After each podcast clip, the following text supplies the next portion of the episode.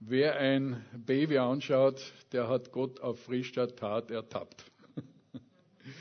Ja, und da sind wir ja mitten im Thema drinnen, denn heute ist ja Vatertag. Und ich habe es dann nachgeschaut, es gibt da so einige äh, interessante Zitate zum Thema, wo Mark Twain sagt, als ich vierzehn war, war mein Vater so unwissend, ich konnte den alten Mann kaum in meiner Nähe ertragen. Aber mit einundzwanzig war ich verblüfft, wie viel er in den sieben Jahren dazugelernt hatte. Oder als Opa merkt man erst, dass man zu wenig Vater war. Dann wird behauptet, gerade in unserer Zeit, es gibt Väter, die sich um ihre Kinder kümmern, auch ohne gesetzliche Elternzeit. Und ein Zitat aus der eigenen Familie. Papa näht alles. Rebecca drei.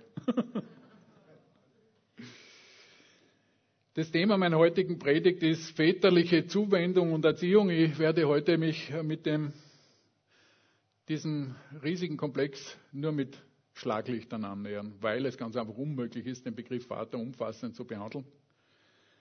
Und ich darf aus Johannes fünf ab dem Vers neunzehn lesen, den Vers neunzehn lesen. Da antwortete Jesus und sprach zu ihnen, wahrlich, wahrlich, ich sage euch, der Sohn kann nichts von sich aus tun, sondern nur, was er den Vater tun sieht. Denn was dieser tut, das tut in gleicher Weise auch der Sohn. Römer acht fünfzehn. Denn ihr habt nicht einen Geist der Knechtschaft empfangen, dass ihr euch abermals fürchten müsstest, müsstet, sondern ihr habt einen Geist der Kindschaft empfangen, durch den wir rufen, aber, lieber Vater. Herr, wir danken dir, dass dein Wort dich als den lieben Vater präsentiert, der in engster Gemeinschaft mit Jesus, in untrennbarer, unvorstellbarer, unvorstellbarer Einigkeit mit Jesus sie offenbart hat, im Wort, durch Jesus, durch den Heiligen Geist, Herr, und ich bete, dass du die uns heute Morgen in ganz besonderer Art und Weise jeden Einzelnen offenbarst. Amen. Ja, Beziehung mit dem himmlischen Vater, die Punkte, die ich heute anstreifen werde, ist diese Beziehung mit dem himmlischen Vater. Es wird um die Konsequenz der Sünde und Trennung gehen und die Art, wie Gott das überbrückt. Es wird um Vaterbilder gehen und um Gottes Erziehung in unser Leben hinein, aber auch prinzipiell um erzieherische Herausforderungen, so ein Schlaglichter. Und wir sehen gleich hier am Anfang in den Versen, die ich gelesen habe, das Vaterbild Gottes, das Jesus uns vermitteln möchte. Ein Vaterbild Gottes, wo Jesus uns als Brüder bezeichnet und uns als Gotteskinder einen himmlischen Vater zeigt, der durch sein Erlösungswerk, durch Jesu Erlösungswerk wieder unser Vater geworden ist und wo der Sohn zeigt, wie es möglich sein kann, dass wir als Gotteskinder eine so vollkommene Beziehung zum himmlischen Vater entwickeln, wie Jesus uns das ganz einfach vorgelebt hat, wie er uns die Brücke gebaut hat, wie er uns das möglich gemacht hat. Eine enge Verbindung, in dem wir eines Sinns mit dem himmlischen Vater werden. Und es ist ein Prozess, der lebenslang dauert. Und tatsächlich war es am Anfang so im Paradies mit den Menschen, weil Gott ja der Vater Adams und Evas war. Eigentlich zunächst der Vater Adams, weil wir ja sehen, dass Eva von Adam genommen wurde, zeigt uns die Bibel. Und da in der Geschlechterreihe sehen wir die Söhne und die Väter durchgehend. Und Adam war Gottes. Das heißt, wir sehen, dass in der Bibel Gott sich direkt als Vater Adams darstellt. und Adam mit Jesus in einer alttestamentlichen Offenbarung Kontakt hatte. Das heißt, immer dort, wo, der, wo, wo Gott im Alten Testament persönlich sichtbar sich offenbart, ist das eine vorgeburtliche Offenbarung Jesu, weil er, könnte man sagen, die menschliche Offenbarung Gottes in dieser Welt und immer wieder da war, weil Gott kann man ja nicht sehen, weil das wäre, wie wenn man mit der Sonne Kontakt haben wollte. Man würde verdampfen. Garten Eden bedeutet Überfluss vom Namen her und es war perfekte Gemeinschaft. Und wir sehen diesen Begriff, als der Abend kühl geworden war in der Bibel. Und dann passiert die Situation in erster Mose drei acht und sie hörten Gott, den Herrn, wie er im Garten ging, als der Abend kühl geworden war. war. Und da wissen wir schon, die Katastrophe war geschehen. Die Menschen hatten Gottes Warnung in den Wind geschlagen und das, was als Ergebnis übrig geblieben ist, war Angst und Nacktheit. Adam versteckte sich mit seiner Frau vor dem Angesicht Gottes des Herrn zwischen den Bäumen im Garten. Und Gott, der Herr, rief Adam und sprach zu ihm: Wo bist du? Der erste Ruf Gottes nach Adam, wo er aus, seiner, aus seinem Blickfeld verschwunden war, sich aus seinem Blickfeld entfernt hat. Und das ist der Ruf, den der Vater seither täglich ruft, immer wieder ruft, heute ruft: Adam, wo bist du? Mensch, wo bist du? Und umgekehrt im Menschen drinnen ist seither dieser Ruf, und diese Sehnsucht nach dem verlorenen Paradies, die Sehnsucht, den Fluch der Sünde zu besiegen. Und wir brauchen gar nicht drüber nachdenken, ob die Bibel stimmt, denn das, was drinnen steht, offenbart sie jeden Tag in unserer Welt, hier und heute, dass die Menschen in irgendeiner Form das widerspiegeln, sei es, dass diese Sehnsucht äh, ständig in uns brennt, oder im Zweiten, dass das, was der Mensch dort wollte, indem er von der Frucht gegessen hat, sein wie Gott. Der Ruf des Menschen: Gott, wo bist du? Oder ich will sein, will Gott, wie Gott. Durch alle Zeiten will ich herrschen. Und wir haben heute Morgen schon von diesem König Nebukadnezar gehört, der diese göttliche Verehrung haben wollte, weil er zwar von Daniel offenbart in seinem Traum gesagt hat: Du König bist das goldene Haupt.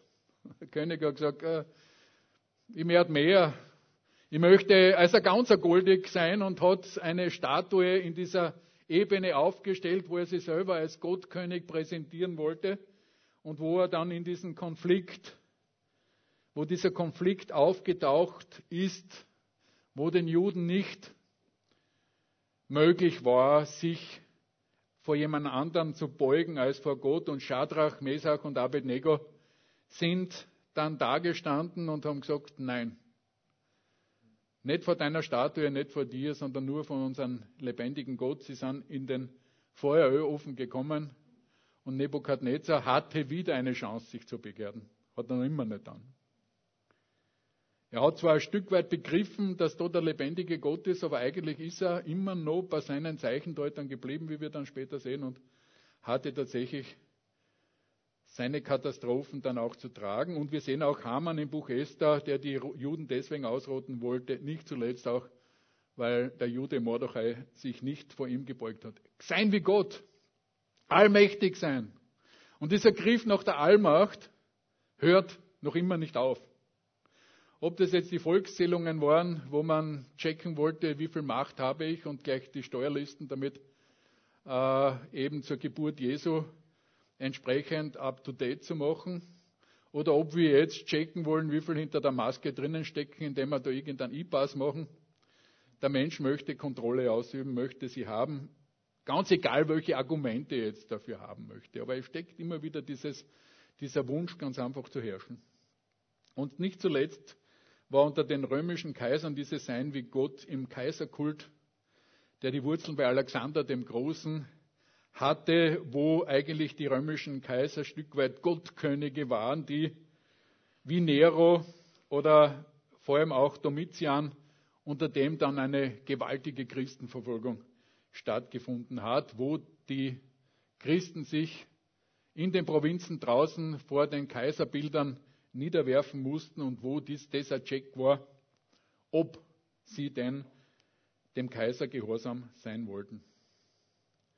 Es besteht eine tiefe Sehnsucht nach Gott, und alle Wünsche, die wir ein Stück weit sehnsüchtig verfolgen, ist diese, dieser Wunsch, diese verlorene Beziehung zu Gott, dem Vater, denn der war er ja für Adam, der möchte er sein für uns, wiederherzustellen, und Gott hat es ganz eilig gehabt, eigentlich könnte man sagen, sich wieder zu offenbaren, und er begegnet den Menschen durch die Geschichte vor der Sintflut, nach der Sintflut sehen wir es wieder, dass er im Alten Testament den Menschen begegnet. Er begegnet Abraham, er begegnet Hagar, Gideon, um ein paar Beispiele zu zeigen. Und interessant, dass eigentlich neben Abraham sich auch ganz besonders einer Frau offenbart hat, nämlich der Hagar, in der Wüste draußen.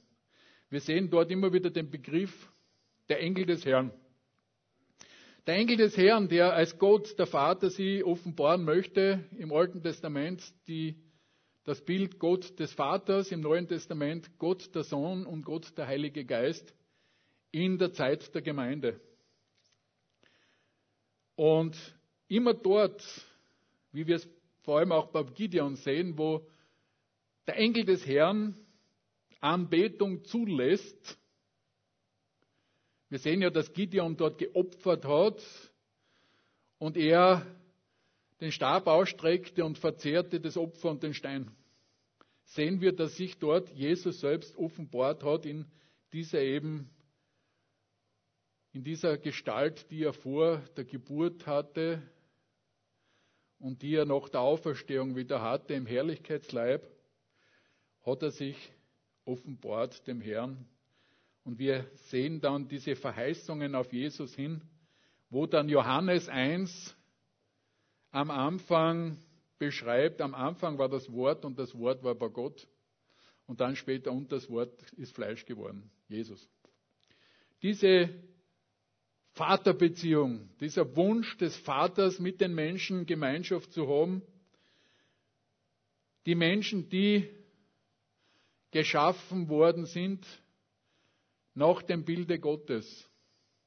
Und Gott ist nicht nur der Vater, sondern auch die Mutter. Ich habe vor einiger Zeit einmal zum Muttertag auch äh, die Mutter, das Mutterbild Gottes gesagt, weil er schuf den Menschen zu seinem Ebenbild als Mann und Frau. Zum Bilde Gottes schuf er sie. Das heißt, Gott vereinigt diese beiden Charaktereigenschaften von Vater und Mutter in sich und ist beides und hat den Menschen diese beiden Qualifikationen und auch Gaben gegeben. Beides ein Beziehungswesen in äh, sozialer Hinsicht, dass er die Beziehung zum Menschen braucht, und Kinder, und da gab es grausige Experimente, die alles haben können, Wärme, Nahrung, aber von Beziehung abgeschnitten sind, sterben. Es hat da eben diese Experimente gegeben. Wir können nicht ohne Beziehung leben, und wenn diese Beziehung in irgendeiner Form aus der Ordnung gerät, dann verlieren wir Orientierung. Das reicht schon, wenn wir aus unserem Arbeitsprozess rausfallen, plötzlich isoliert sind, plötzlich nicht mehr unseren Sinn im Leben finden, dass wir krank werden. Und so ist ganz einfach in uns ein Teil der Gottesebenbildlichkeit abgebildet, zeigt die Bibel, aber auch die Praxis. Und so haben wir auch ein inwendiges Bild von einem perfekten Vater. Und immer wenn dieses Bild verletzt wird, dann spüren wir das. Und es gibt Wünsche an dieses Bild, die Freund, Mentor, Begleiter, Erzieher, Beschützer, Vorbild Mechaniker, als einer, der alles repariert, der alles wiederherstellt, aber nicht zuletzt auch als mein Held. Wie es gerade die Kinder gern haben möchten, dass sie mit ihrem Vater vor ihren Mitschülern oder für ihren Kindergartenkindern glänzen können und sagen, mein Papa kann alles, mein Papa, der macht es. So spüren wir auch Defizite in diesem Bild, wenn Kinder feststellen, der Papa war nie da. Und wir sprechen ja heute auch von einer vaterlosen Gesellschaft, wo durch starke Strömungen das Vaterbild verzerrt wurde, der Vater in seiner Rolle zum Teil eliminiert wurde, zum Teil eben eine ganz starke äh, erzieherische und prägende Wirkung aus der Frauenseite kommt, wo ich sage, äh, das will ich nicht negativ bemerken, es fehlt nur das Gegenüber. Wenn wir feststellen, dass die Kinder bis rund zum zwölften Lebensjahr mit Masse in dem Kindergarten, in der Volksschule mit Masse, in einem hohen Prozentsatz bis äh, über zehn hin- Jahre hinaus im pädagogischen Bereich von Frauen versorgt werden, weil Männer in ihren Rollenverständnis in diese Rolle auch nicht hineingehen wollen. Ich habe sehr begeisterte Kindergartenpädagogen erlebt in meiner Tätigkeit, als ich als äh, Verantwortlicher für die Betreuung in den Streitkräften eingerichtet habe, Kinderbetreuungen im Sommer, und da habe ich äh, Kindergartenpädagogen gesehen, aber einen auf zwanzig, also es ist tatsächlich wenig. Super Job durch die Frauen und auch in dieser Altersgruppe, aber Ausgewogenheit bedeutet, dass wir beide Bilder tatsächlich benötigen. Welche negativen Vaterbilder kennen wir noch? Den zornigen Vater, wo manchmal auch äh, die Mütter das Gewaltmonopol in seine Hände gelegt haben und gesagt haben, wart nur bis der Papa am Abend heimkommt. Gell? Und das ist tragisch, weil wir damit dem Vater ganz einfach eine Rolle zuschieben, und den Schuh wollte ich mir nie anziehen lassen, dass ich gesagt habe, pass auf, ihr braucht es mit mir nicht drohen, sondern regelt eure äh, Konflikte auch einmal selber. Und äh, wenn es mit mir zu tun hat, dann werde ich mein Wort dazulegen. Als zorniger Vater, als Polizist, der nur schaut, dass ich was falsch gemacht habe, der gewalttätig ist oder auch schwach. Und es ist auch eine Tragik, wenn die Kinder dann für sich so feststellen, dass der Papa weicher ist. Oder eben jemand, der ganz einfach seine Rolle in der Familie nicht äh, wahrnimmt. Aus diesem Vaterbild, das wir aus, unserer persönlichen, aus unserem persönlichen Erleben können, kann eine Übertragung unserer Vaterbeziehung auf Gott geschehen. Das heißt, Vaterbilder in uns können eben sich auf Gott übertragen, und wir schreiben Gott dann bestimmte Eigenschaften zu, die unser Vater hat oder die wir an ihm erleben. Und so dürfen wir uns heute auch die Frage stellen, was für ein Vaterbild habe ich? Welches Gottesbild leite ich davon ab? Wie überträgt sie mein Vaterbild auf Gott? Ist er der liebende Vater? Oder ist er der strenge Polizist, der erwartet, dass ich Fehler mache? Jesus sagt, kommt zu mir, die ihr mühselig und beladen seid. Mein Joch ist sanft und meine Last ist leicht. Es heißt nicht, dass der himmlische Vater für uns kein Joch hat. Joch steht immer für Führung, Erziehung und eine Aufgabe, die wir zu erledigen haben. Aber bereits in Jesaja neun, Vers drei sagt er, er hat den Stock des Treibers zerbrochen. Und wann immer du den Eindruck hast, dass du dich schlecht fühlst und das habe ich zu wenig und da müsste ich nachlegen, dann ist das der Treiber. Okay? Der Treiber ist nicht Gott. Der Treiber ist nicht der Heilige Geist, sondern der Heilige Geist ist ein Gentleman, der in Liebe zieht. So kann das der eigene Treiber in uns sein, der befeuert wird durch den Treiber, den wir in der Welt haben, als den Herrscher der Lüfte, Satan und seinen Machtbereich, der versucht, uns ein schlechtes Gewissen zu machen, beziehungsweise uns schlagen möchte. Aber der Stock des Treibers ist zerbrochen. Seine väterliche Zuwendung und Erziehung in der Form des leichten Joches, des liebevoll und sanftes und das eine leichte Last gibt. Es ist ja so, dass wir keine zwei Joche tragen können. Entweder habe ich das eine auf der Schulter oder das andere. Und das Joch des Treibers wird immer hart sein. Und auch das, was ich mir selber auflade. Wir sollen unser Joch, unser eigenes ablegen.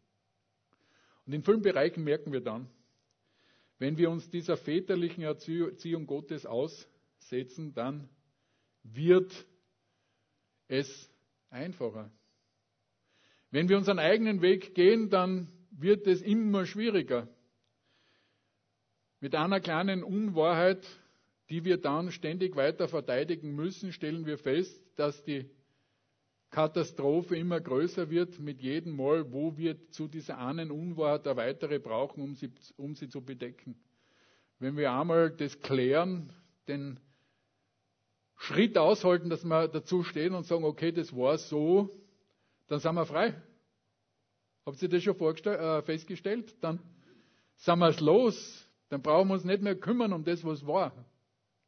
Und müssen nicht immer in Alarmbereitschaft sein, wenn das nächste Mal kommt, wo ich ganz einfach das, was ich vergeigt habe, wieder verstecken muss. Ja, es stellt sich jetzt die Frage, wer wird denn eigentlich als Vater bezeichnet? Was ist es denn, dieses Wesen?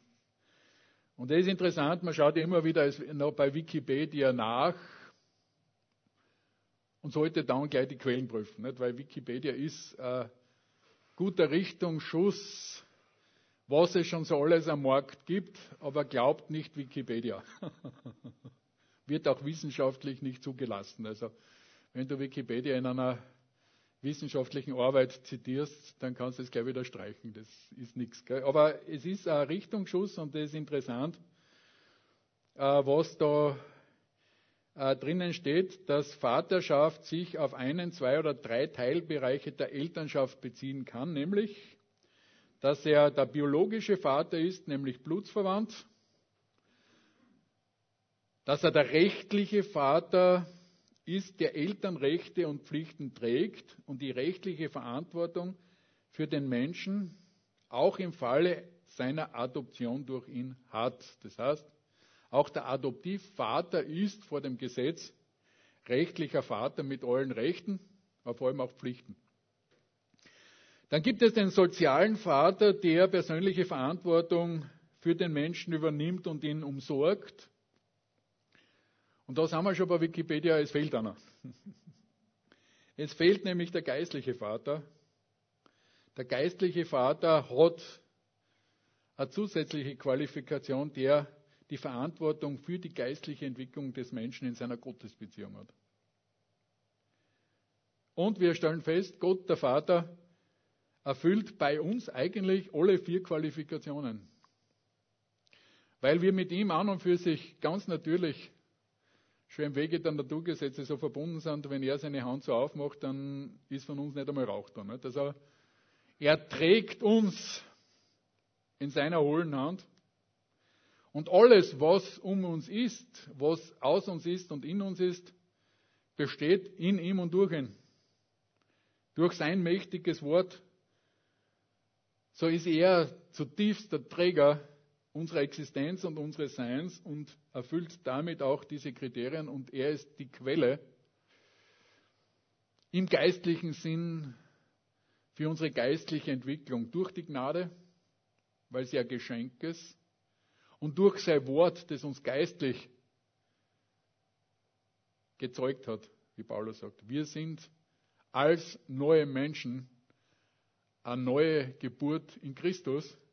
Und damit eigentlich ist er die Ursache. Und jede Pflanze, die nicht mein himmlischer Vater pflanzt, wird ausgerissen. Das heißt, Gott ist dein, mein, unser geistlicher Vater. Und Paulus beschreibt dann geistliche Vaterschaft. Und das ist für uns ganz wichtig, so wie es bei den Müttern biologische Mütter und geistliche Mütter gibt, gibt es im Vaterbereich biologische Väter und geistliche Väter. Wo ich feststellen muss, dass die geistlichen Eltern Ewigkeitswert haben, die für die Ewigkeit etwas tun, für deine Zukunft. Und wir sehen in erster Korinther vier fünfzehn, sagt Paulus, denn wenn ihr auch zehntausend Erzieher hättet in Christus, so habt ihr doch nicht viele Väter, denn ich habe euch gezeugt in Christus Jesus durch das Evangelium. Das ist der Weg, wie Paulus ganz einfach diese Kette ausgelöst hat. Der Glaube kommt von der Predigt und die Predigt kommt aus dem Wort Gottes. Das heißt, die Quelle für unseren Glauben kommt aus dem Wort Gottes, aus dieser göttlichen Kraft des Wortes, das in uns lebendig wird. Wo aus dem Logos das Rema wird, sagt man so wissenschaftlich, wo aus dem geschriebenen Wort das Wort zum Brennen anfängt. Wie die Emmaus-Jünger gesagt haben, brannte es nicht in unseren Herzen, als er uns das Alte Testament erklärte. So dürfen wir auf der anderen Seite die Vaterrolle im Natürlichen übernehmen, wo es mehrere Rollenträger geben kann. Es ist wichtig, dass wir wissen, wann immer wir auch in Kontakt sind mit Menschen, aber auch mit Kindern, dann gibt es verschiedene Rollenträger. Auf der einen Seite gibt es dort die Peers, die Gleichaltrigen oder etwas Älteren, die aus der Gruppe Vorbild für mich sein können, wo man sich als Kind orientiert. Wichtige Rolle. Sie ergänzen die Aufgabe der Eltern. Früher waren es die älteren Geschwister zum Teil. Und ich kann euch sagen, die echten Zuchtmeister sind nicht die Eltern, sondern die älteren Geschwister. Das wissen alle, die aus einer Familie kommen, die mehr als ein oder zwei Kinder haben. Da gibt es Leute drinnen, die haben eine echte Gabe dafür. Die lassen nichts durchgehen. Gell? Peers, Vorbilder der gleichen Altersgruppe, Mentoren als väterliche Freunde oder eben auch die Vaterrolle des Großvaters. Wir sehen, dass es da verschiedenste und spezielle Zugänge gibt und Leute, die einen gewissen Abstand haben, die nicht ständig täglich mit uns zusammen sind, sagt die Wissenschaft, das nennt man einen therapeutischen Abstand. Der ist nämlich notwendig, dass sie in neuer Art und Weise in ein Leben hineinsprechen kann. Weil Partner sind Partner und keine Seelsorger. Also ihr könnt es knicken, wenn ihr glaubt, dass ihr Seelsorger beim Ehepartner sein könnt. Weil wenn ihr den Mund aufmacht und was sagt, dann weiß der Partner eh schon, was du reden willst. Gell? Und das hat er schon gehört. Das hilft nicht. Eher selten. Also Familienangehörige sind Propheten im eigenen Ort. Und da kommt der Stellenwert der Außensicht ganz, ganz stark dazu.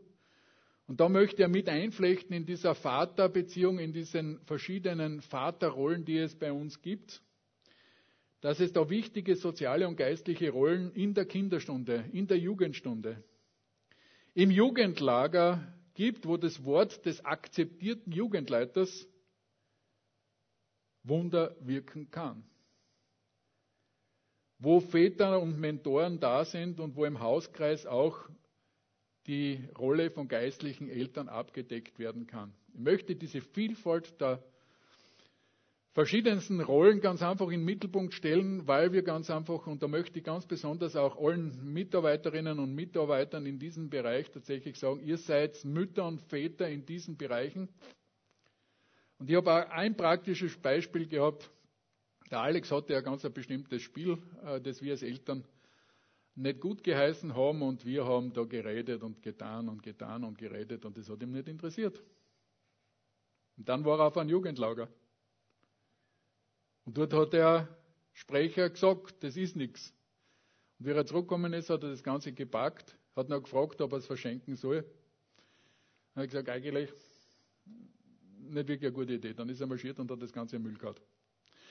Das ist eine Rolle, das ist ein Mandat, das diese Mitarbeiterinnen und Mitarbeiter, das diese Väter und Mütter in Christus draußen haben, wo ihr nicht unterschätzen dürft, was das bedeutet, wenn in der Kinderstunde ein Wort fällt, das richtungsweisend ist.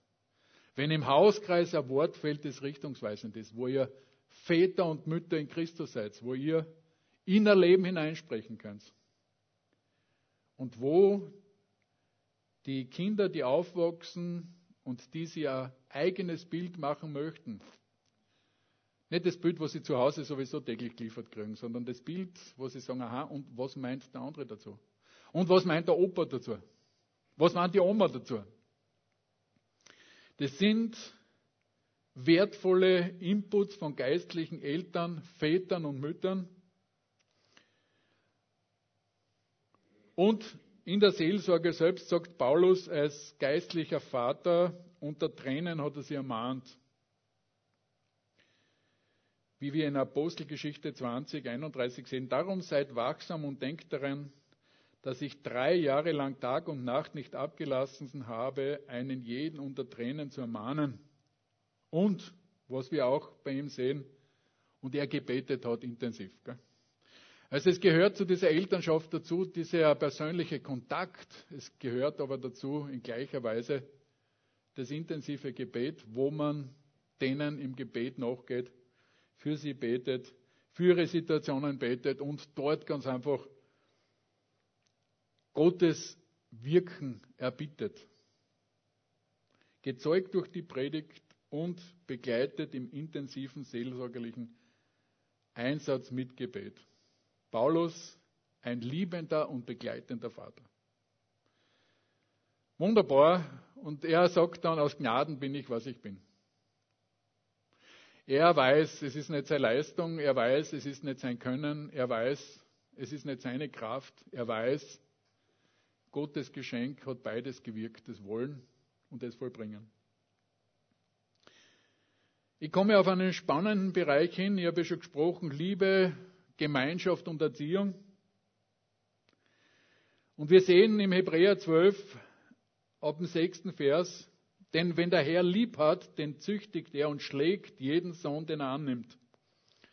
Es dient zu eurer Erziehung, wenn ihr dulden müsst, wie mit Kindern geht Gott mit euch um.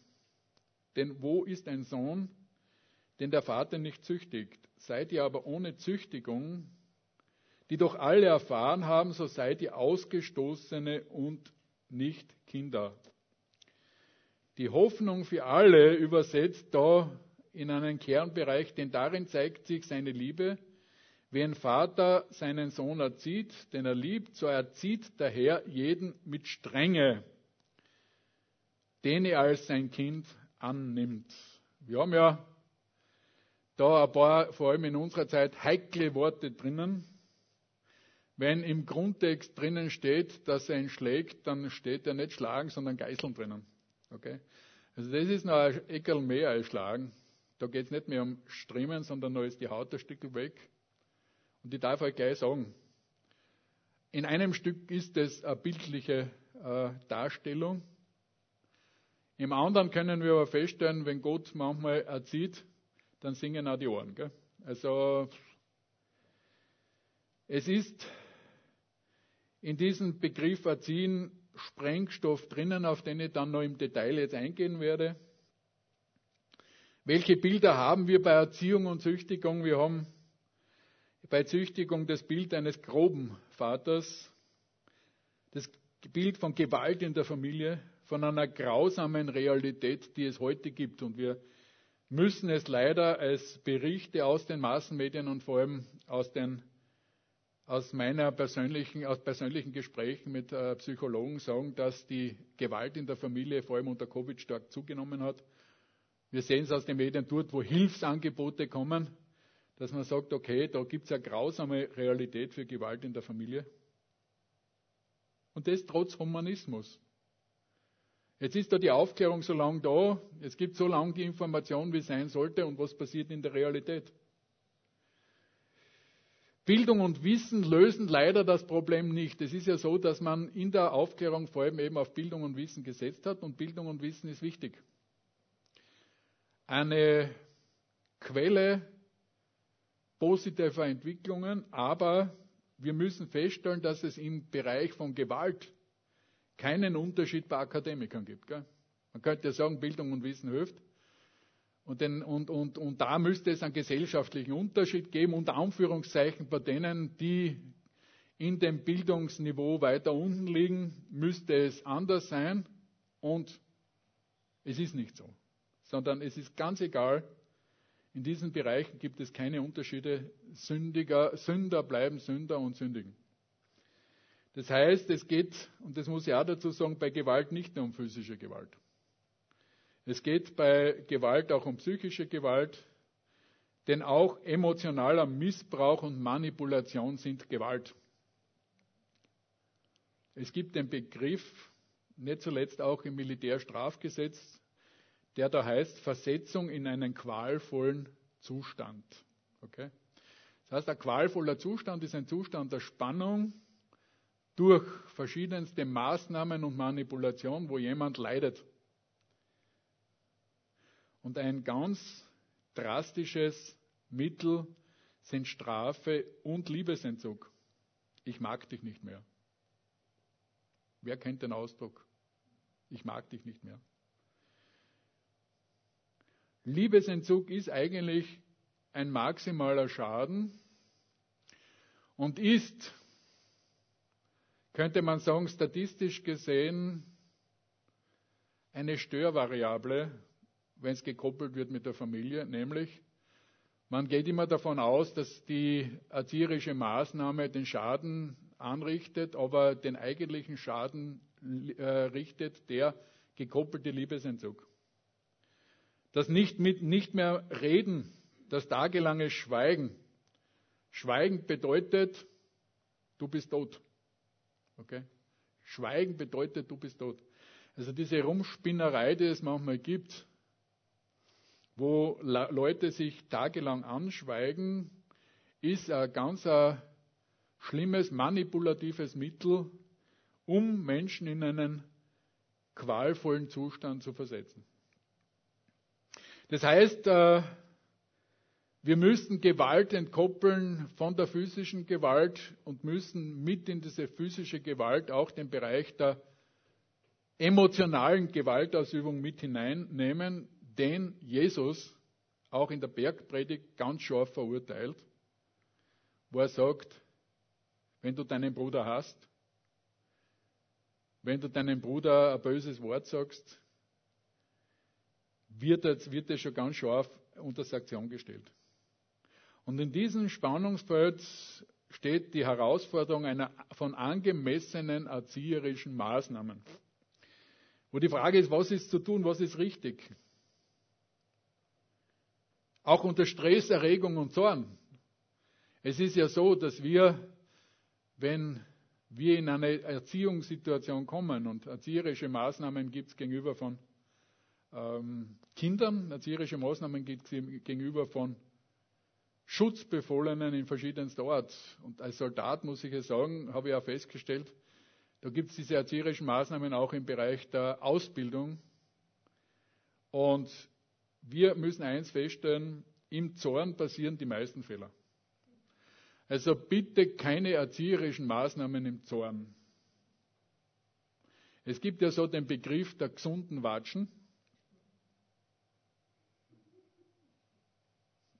Ist nichts gesund dran, gell?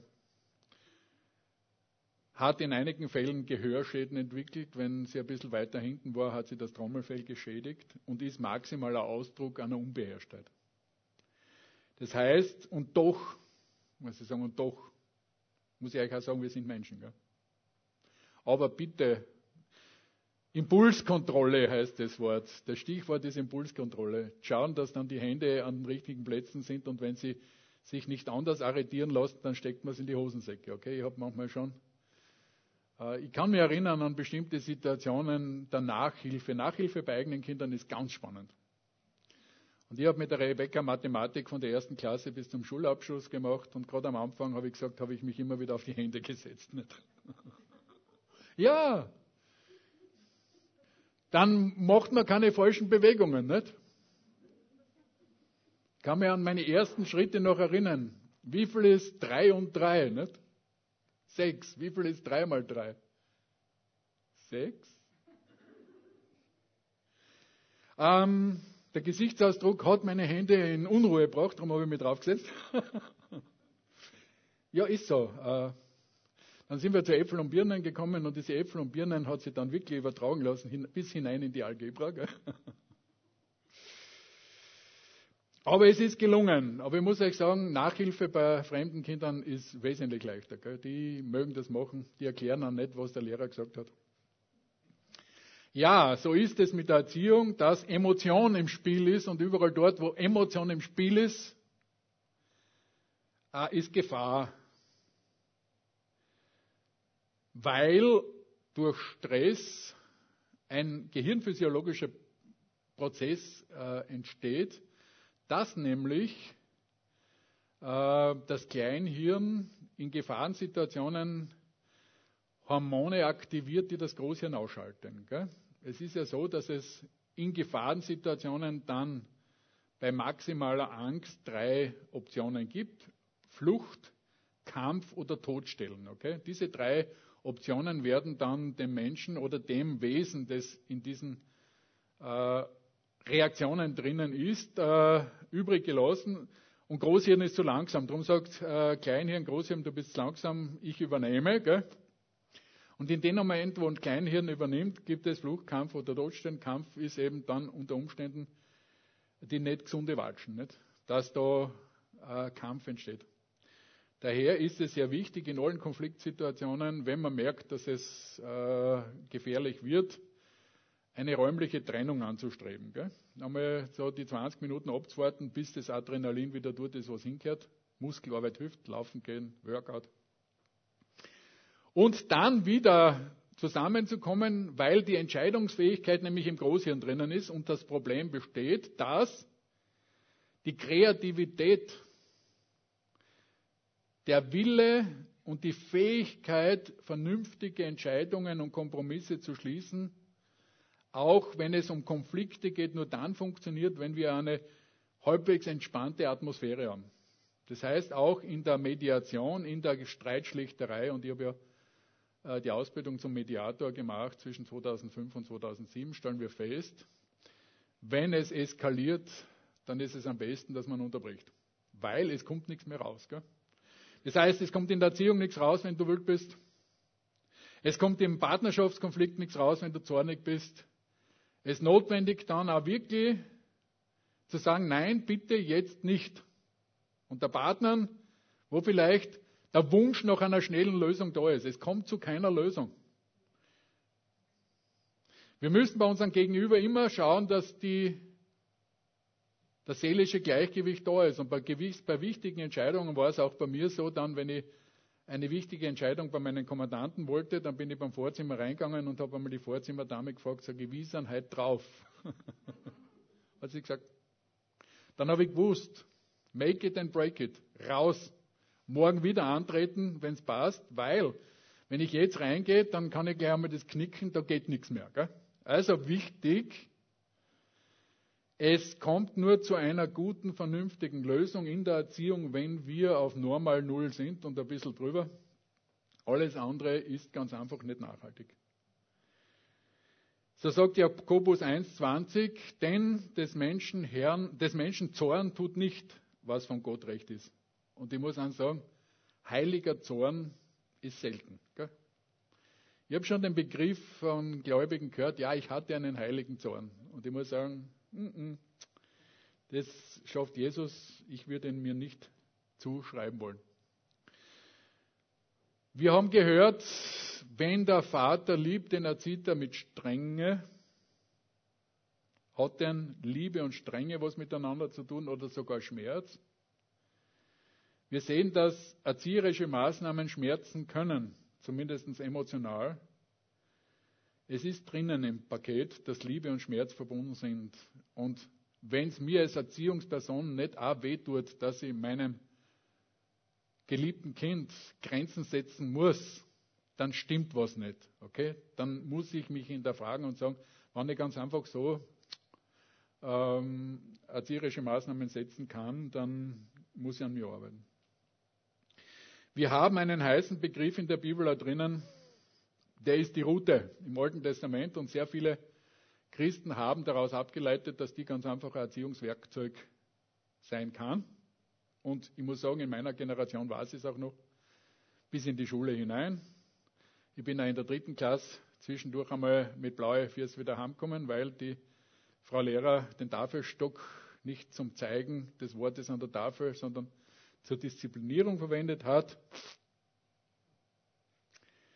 Outdated ist heute weder akzeptabel noch sinnvoll.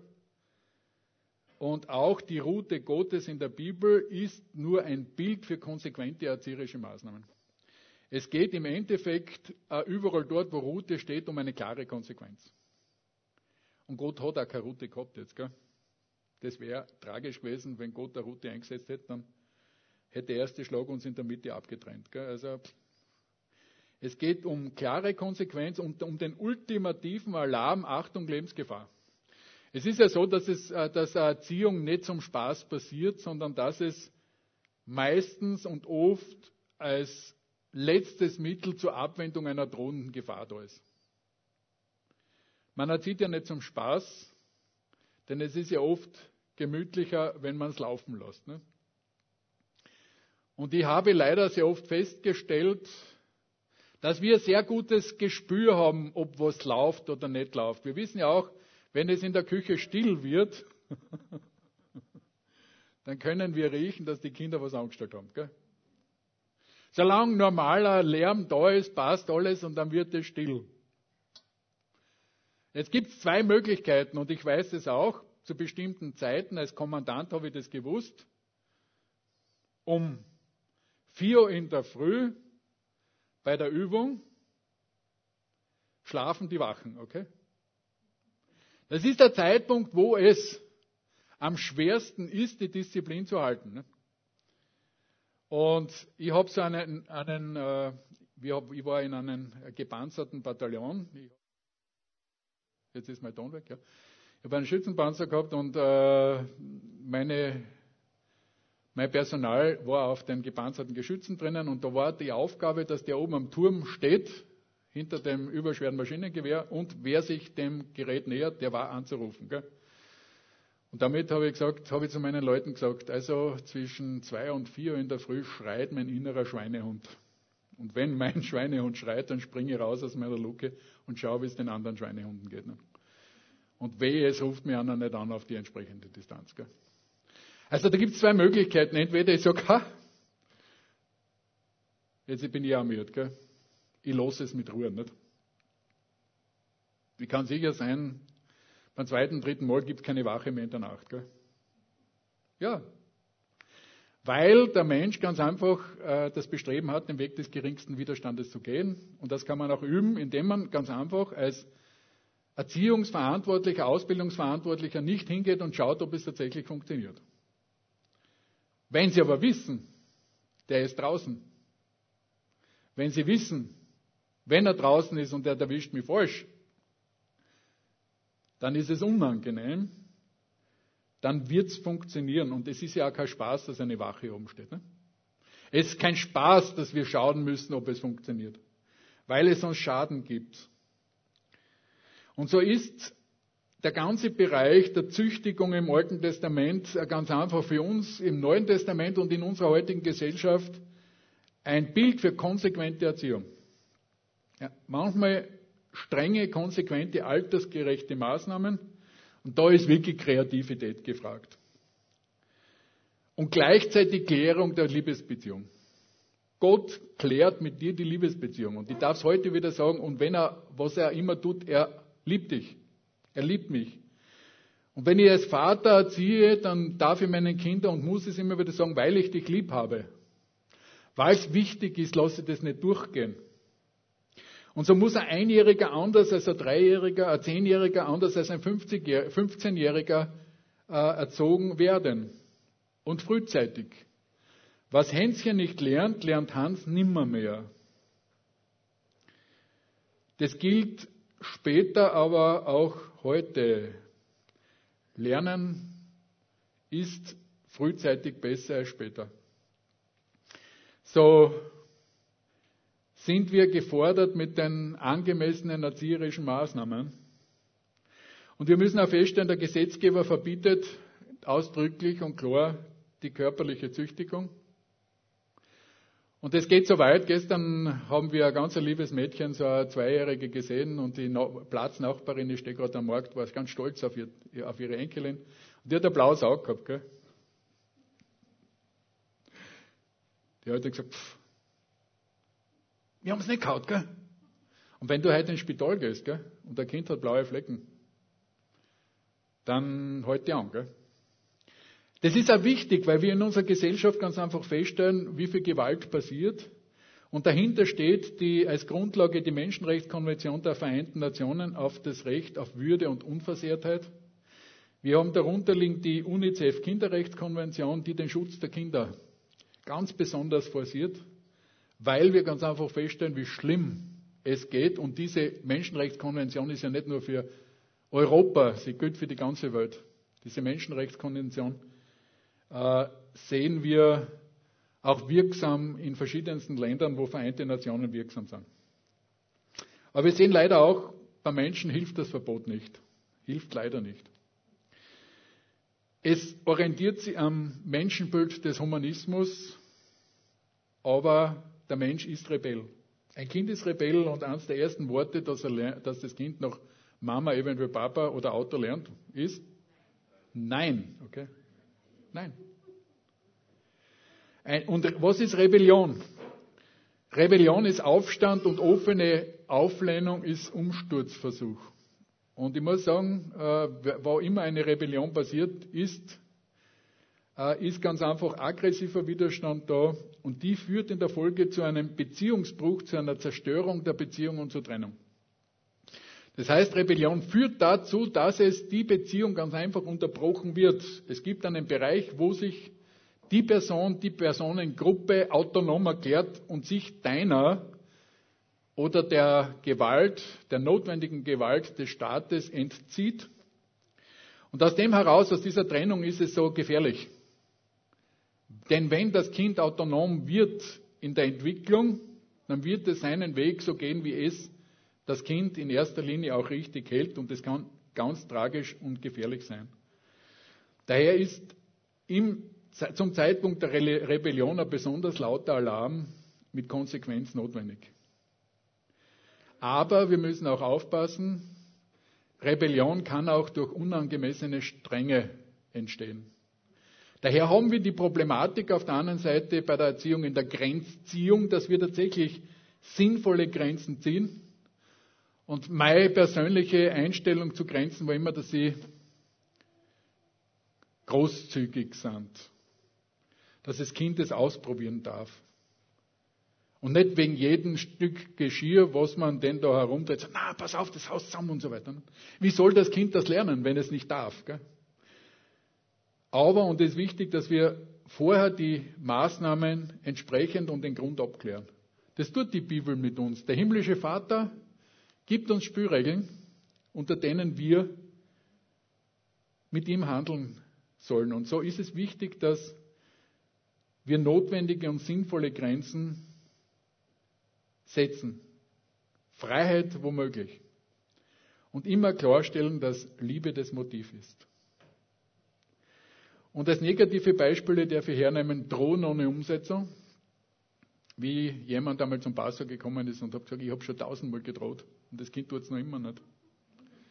Er hat gesagt, es ist ganz einfach, machen es einmal eine Drohung wahr.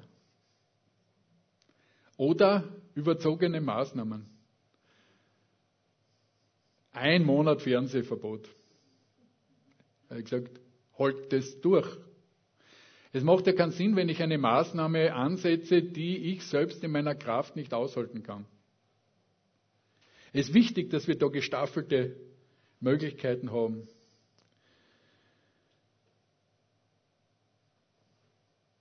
Ich möchte ein Beispiel noch nehmen, bevor ich zum Schluss komme.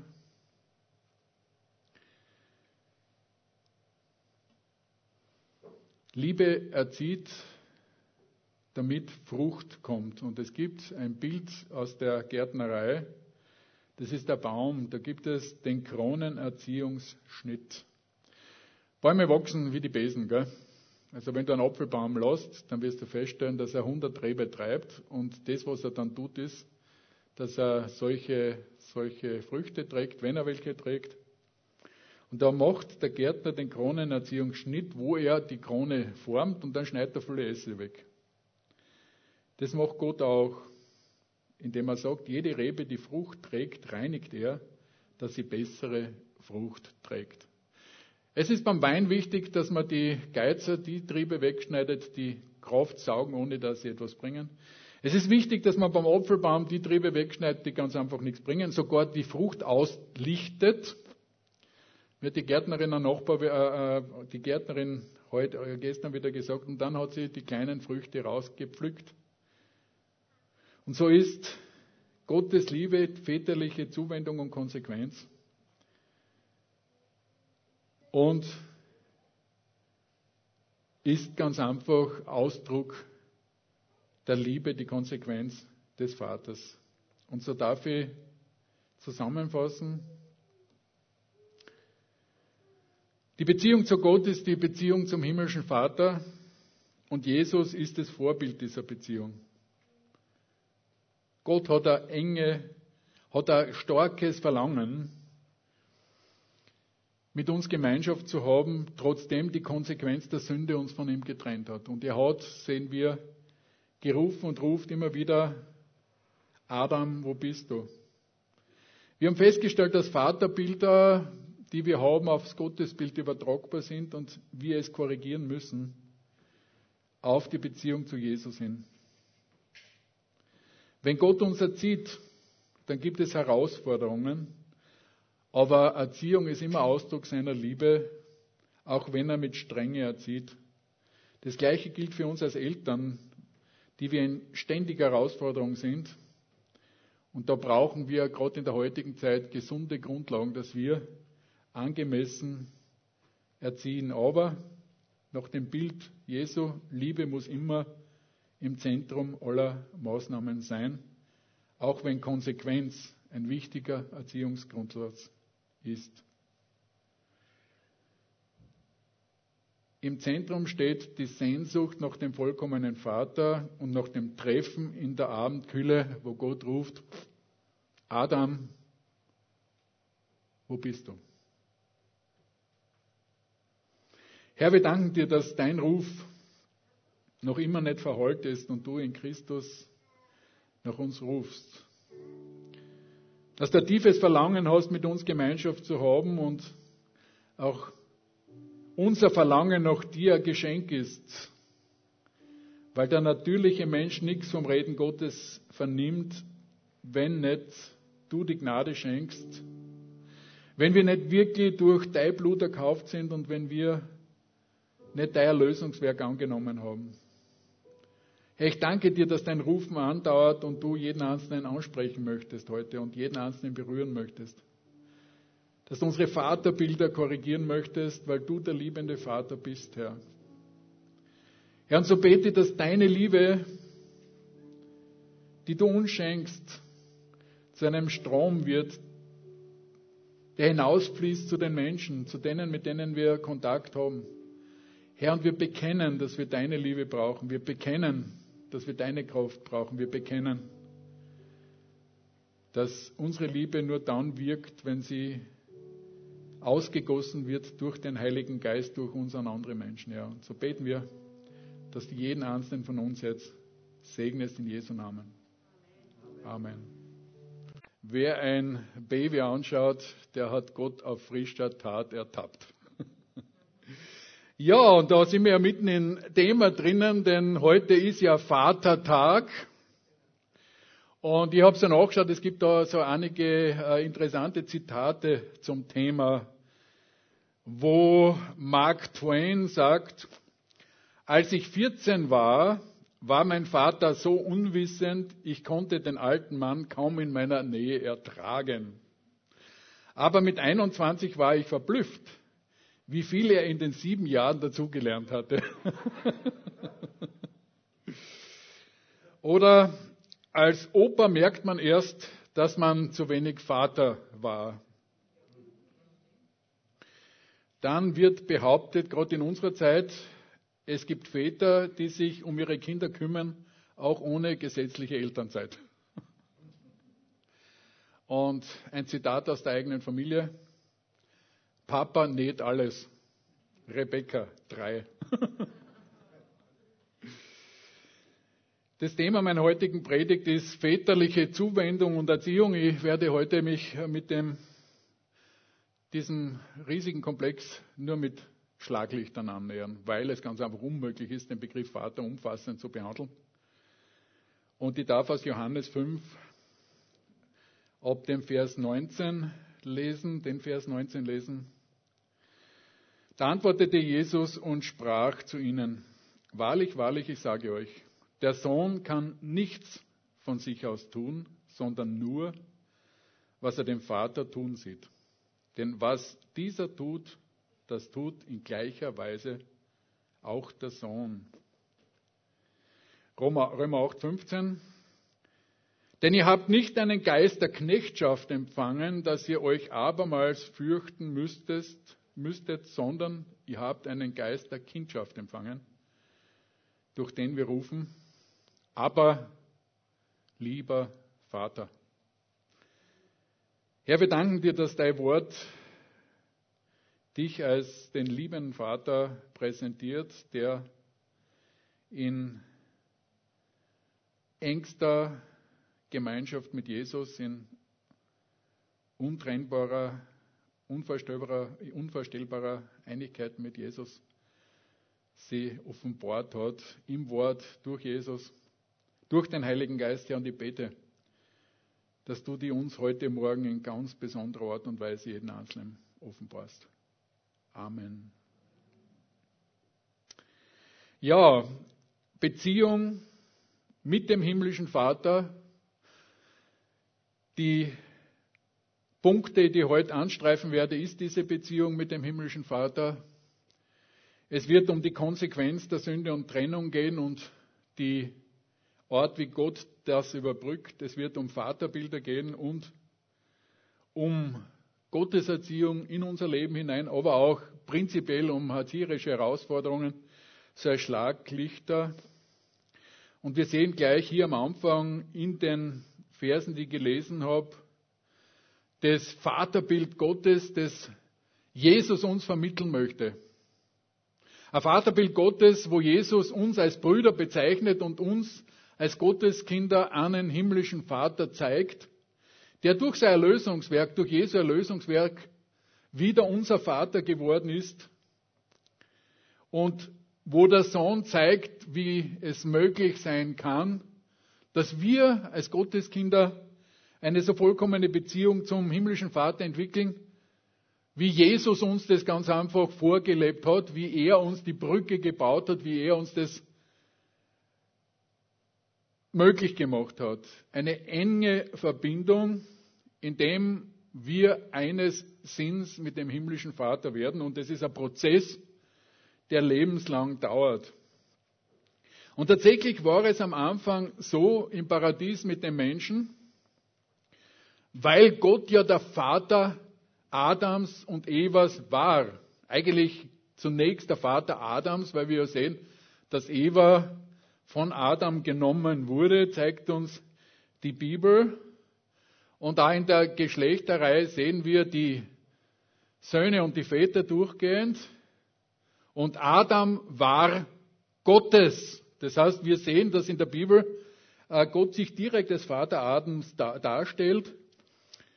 und Adam mit Jesus in einer alttestamentlichen Offenbarung Kontakt hatte.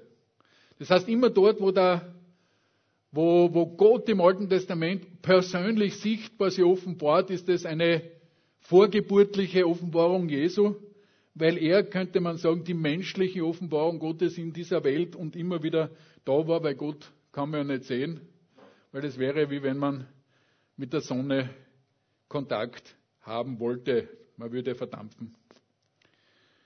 Garten Eden bedeutet Überfluss vom Namen her und es war perfekte Gemeinschaft. Und wir sehen diesen Begriff, als der Abend kühl geworden war in der Bibel. Und dann passiert die Situation in erster Mose drei Acht und sie hörten Gott, den Herrn, wie er im Garten ging, als der Abend kühl geworden war. war. Und da wissen wir schon, die Katastrophe war geschehen. Die Menschen hatten Gottes Warnung in den Wind geschlagen und das, was als Ergebnis übrig geblieben ist, war Angst und Nacktheit. Adam versteckte sich mit seiner Frau vor dem Angesicht Gottes des Herrn zwischen den Bäumen im Garten. Und Gott, der Herr, rief Adam und sprach zu ihm: Wo bist du? Der erste Ruf Gottes nach Adam, wo er aus, seiner, aus seinem Blickfeld verschwunden war, sich aus seinem Blickfeld entfernt hat. Und das ist der Ruf, den der Vater seither täglich ruft, immer wieder ruft, heute ruft: Adam, wo bist du? Mensch, wo bist du? Und umgekehrt im Menschen drinnen ist seither dieser Ruf, und diese Sehnsucht nach dem verlorenen Paradies, die Sehnsucht, den Fluch der Sünde zu besiegen. Und wir brauchen gar nicht drüber nachdenken, ob die Bibel stimmt, denn das, was drinnen steht, offenbart sie jeden Tag in unserer Welt, hier und heute, dass die Menschen in irgendeiner Form das widerspiegeln, sei es, dass diese Sehnsucht äh, ständig in uns brennt oder im Zweiten, dass das, was der Mensch dort wollte, indem er von der Frucht gegessen hat, sein wie Gott. Der Ruf des Menschen: Gott, wo bist du? Oder ich will sein, will Gott, wie Gott. Durch alle Zeiten will ich herrschen. Und wir haben heute Morgen schon von diesem König Nebukadnezar gehört, der diese göttliche Verehrung haben wollte, weil er zwar von Daniel offenbart in seinem Traum gesagt hat: Du König bist das goldene Haupt. Der König hat gesagt: äh, ich möchte mehr, ich möchte als ein ganzer goldig sein, und hat eine Statue in dieser Ebene aufgestellt, wo er sich selber als Gottkönig präsentieren wollte und wo er dann in diesen Konflikt wo dieser Konflikt aufgetaucht ist, wo den Juden nicht möglich war, sich vor jemand anderem zu beugen als vor Gott. Und Schadrach, Mesach und Abednego sind dann dagestanden und haben gesagt: Nein, nicht vor deiner Statue, nicht vor dir, sondern nur von unserem lebendigen Gott. Sie sind in den Feuerofen gekommen und Nebukadnezar hatte wieder eine Chance, sich zu begehren. Hat er noch immer nicht an. Er hat zwar ein Stück weit begriffen, dass da der lebendige Gott ist, aber eigentlich ist er immer noch bei seinen Zeichendeutern geblieben, wie wir dann später sehen, und hatte tatsächlich seine Katastrophen dann auch zu tragen. Und wir sehen auch Haman im Buch Esther, der die Juden deswegen ausrotten wollte, nicht zuletzt auch, weil der Jude Mordechai sich nicht vor ihm gebeugt hat. Sein wie Gott, allmächtig sein. Und dieser Griff nach der Allmacht hört noch immer nicht auf. Ob das jetzt die Volkszählungen waren, wo man checken wollte, wie viel Macht habe ich, und gleich die Steuerlisten damit äh, eben zur Geburt Jesu entsprechend up-to-date zu machen. Oder ob wir jetzt checken wollen, wie viel hinter der Maske drinnen stecken, indem wir da irgendeinen I-Pass machen. Der Mensch möchte Kontrolle ausüben, möchte sie haben. Ganz egal, welche Argumente er jetzt dafür haben möchte. Aber es steckt immer wieder dieses, dieser Wunsch, ganz einfach zu herrschen. Und nicht zuletzt war unter den römischen Kaisern dieses Sein wie Gott im Kaiserkult, der die Wurzeln bei Alexander dem Großen hatte, wo eigentlich die römischen Kaiser ein Stück weit Gottkönige waren, die wie Nero oder vor allem auch Domitian, unter dem dann eine gewaltige Christenverfolgung stattgefunden hat, wo die Christen sich in den Provinzen draußen vor den Kaiserbildern niederwerfen mussten und wo dies dieser Check war, ob sie denn dem Kaiser gehorsam sein wollten.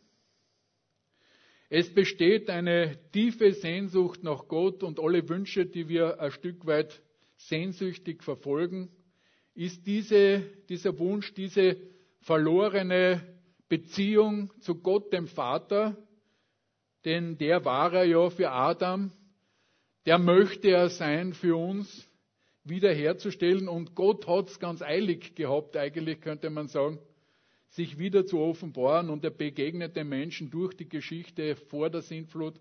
Nach der Sintflut sehen wir es wieder, dass er im Alten Testament den Menschen begegnet. Er begegnet Abraham, er begegnet Hagar, Gideon, um ein paar Beispiele zu zeigen. Und interessant, dass eigentlich neben Abraham sich auch ganz besonders einer Frau offenbart hat, nämlich der Hagar, in der Wüste draußen.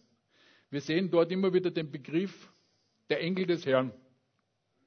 Der Engel des Herrn, der als Gott, der Vater, sie offenbaren möchte, im Alten Testament die, das Bild Gott des Vaters, im Neuen Testament Gott der Sohn und Gott der Heilige Geist in der Zeit der Gemeinde.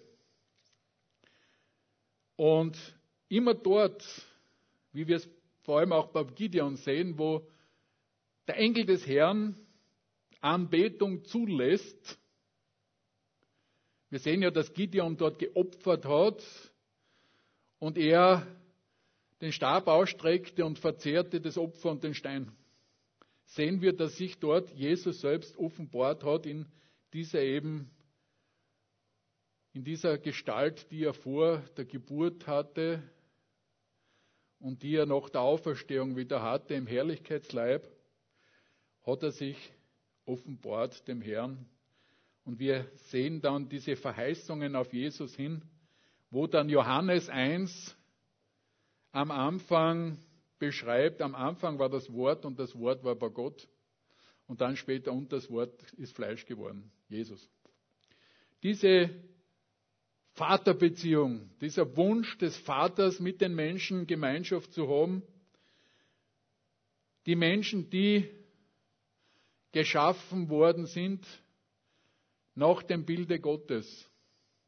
Und Gott ist nicht nur der Vater, sondern auch die Mutter. Ich habe vor einiger Zeit einmal zum Muttertag auch äh, die Mutter, das Mutterbild Gottes gesagt, weil er schuf den Menschen zu seinem Ebenbild als Mann und Frau. Zum Bilde Gottes schuf er sie. Das heißt, Gott vereinigt diese beiden Charaktereigenschaften von Vater und Mutter in sich und ist beides und hat den Menschen diese beiden Qualifikationen und auch Gaben gegeben. Beides haben ein Beziehungswesen in äh, sozialer Hinsicht, dass er die Beziehung zum Menschen braucht und Kinder, und da gab es grausige Experimente, die alles haben können, Wärme, Nahrung, aber von Beziehung abgeschnitten sind, sterben. Es hat da eben diese Experimente gegeben. Wir können nicht ohne Beziehung leben. Und wenn diese Beziehung in irgendeiner Form aus der Ordnung gerät, dann verlieren wir Orientierung.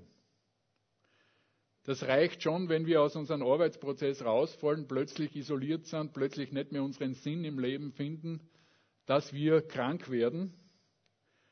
Und so ist ganz einfach in uns ein Teil der Gottesebenbildlichkeit abgebildet, zeigt die Bibel, aber auch die Praxis. Und so haben wir auch ein inwendiges Bild von einem perfekten Vater. Und immer wenn dieses Bild verletzt wird, dann spüren wir das. Und es gibt Wünsche an dieses Bild, die Freund, Mentor, Begleiter, Erzieher, Beschützer, Vorbild Mechaniker, als einer, der alles repariert, der alles wiederherstellt, aber nicht zuletzt auch als mein Held. Wie es gerade die Kinder gern haben möchten, dass sie mit ihrem Vater vor ihren Mitschülern oder für ihren Kindergartenkindern glänzen können und sagen, mein Papa kann alles, mein Papa, der macht es. So spüren wir auch Defizite in diesem Bild, wenn Kinder feststellen, der Papa war nie da. Und wir sprechen ja heute auch von einer vaterlosen Gesellschaft, wo durch starke Strömungen das Vaterbild verzerrt wurde, der Vater in seiner Rolle zum Teil eliminiert wurde, zum Teil eben eine ganz starke äh, erzieherische und prägende Wirkung aus der Frauenseite kommt, wo ich sage, äh, das will ich nicht negativ bemerken, es fehlt nur das Gegenüber. Wenn wir feststellen, dass die Kinder bis rund zum zwölften Lebensjahr mit Masse in dem Kindergarten, in der Volksschule mit Masse, in einem hohen Prozentsatz bis äh, über zehn hin- Jahre hinaus im pädagogischen Bereich von Frauen versorgt werden. Weil Männer in ihren Rollenverständnis in diese Rolle auch nicht hineingehen wollen. Ich habe sehr begeisterte Kindergartenpädagogen erlebt in meiner Tätigkeit, als ich als äh, Verantwortlicher für die Betreuung in den Streitkräften eingerichtet habe, Kinderbetreuungen im Sommer, und da habe ich äh, Kindergartenpädagogen gesehen, aber einen auf zwanzig, also es ist tatsächlich wenig. Super Job durch die Frauen und auch in dieser Altersgruppe, aber Ausgewogenheit bedeutet, dass wir beide Bilder tatsächlich benötigen. Welche negativen Vaterbilder kennen wir noch? Den zornigen Vater, wo manchmal auch äh, die Mütter das Gewaltmonopol in seine Hände gelegt haben und gesagt haben, wart nur bis der Papa am Abend heimkommt. Gell? Und das ist tragisch, weil wir damit dem Vater ganz einfach eine Rolle zuschieben, und den Schuh wollte ich mir nie anziehen lassen, dass ich gesagt habe, pass auf, ihr braucht es mit mir nicht drohen, sondern regelt eure äh, Konflikte auch einmal selber. Und äh, wenn es mit mir zu tun hat, dann werde ich mein Wort dazulegen. Als zorniger Vater, als Polizist, der nur schaut, dass ich was falsch gemacht habe, der gewalttätig ist oder auch schwach. Und es ist auch eine Tragik, wenn die Kinder dann für sich so feststellen, dass der Papa weicher ist. Oder eben jemand, der ganz einfach seine Rolle in der Familie nicht äh, wahrnimmt. Aus diesem Vaterbild, das wir aus, unserer persönlichen, aus unserem persönlichen Erleben können, kann eine Übertragung unserer Vaterbeziehung auf Gott geschehen. Das heißt, Vaterbilder in uns können eben sich auf Gott übertragen, und wir schreiben Gott dann bestimmte Eigenschaften zu, die unser Vater hat oder die wir an ihm erleben. Und so dürfen wir uns heute auch die Frage stellen, was für ein Vaterbild habe ich? Welches Gottesbild leite ich davon ab? Wie überträgt sie mein Vaterbild auf Gott? Ist er der liebende Vater? Oder ist er der strenge Polizist, der erwartet, dass ich Fehler mache? Jesus sagt, kommt zu mir, die ihr mühselig und beladen seid. Mein Joch ist sanft und meine Last ist leicht. Es heißt nicht, dass der himmlische Vater für uns kein Joch hat. Joch steht immer für Führung, Erziehung und eine Aufgabe, die wir zu erledigen haben. Aber bereits in Jesaja neun, Vers drei sagt er, er hat den Stock des Treibers zerbrochen. Und wann immer du den Eindruck hast, dass du dich schlecht fühlst und das habe ich zu wenig und da müsste ich nachlegen, dann ist das der Treiber. Okay? Der Treiber ist nicht Gott. Der Treiber ist nicht der Heilige Geist, sondern der Heilige Geist ist ein Gentleman, der in Liebe zieht. So kann das der eigene Treiber in uns sein, der befeuert wird durch den Treiber, den wir in der Welt haben, als den Herrscher der Lüfte, Satan und seinen Machtbereich, der versucht, uns ein schlechtes Gewissen zu machen, beziehungsweise uns schlagen möchte. Aber der Stock des Treibers ist zerbrochen. Seine väterliche Zuwendung und Erziehung in der Form des leichten Joches, des liebevoll und sanftes und das eine leichte Last gibt. Es ist ja so, dass wir keine zwei Joche tragen können. Entweder habe ich das eine auf der Schulter oder das andere. Und das Joch des Treibers wird immer hart sein. Und auch das, was ich mir selber auflade. Wir sollen unser Joch, unser eigenes ablegen. Und in vielen Bereichen merken wir dann, wenn wir uns dieser väterlichen Erziehung Gottes aussetzen, dann wird es einfacher. Wenn wir unseren eigenen Weg gehen, dann wird es immer schwieriger.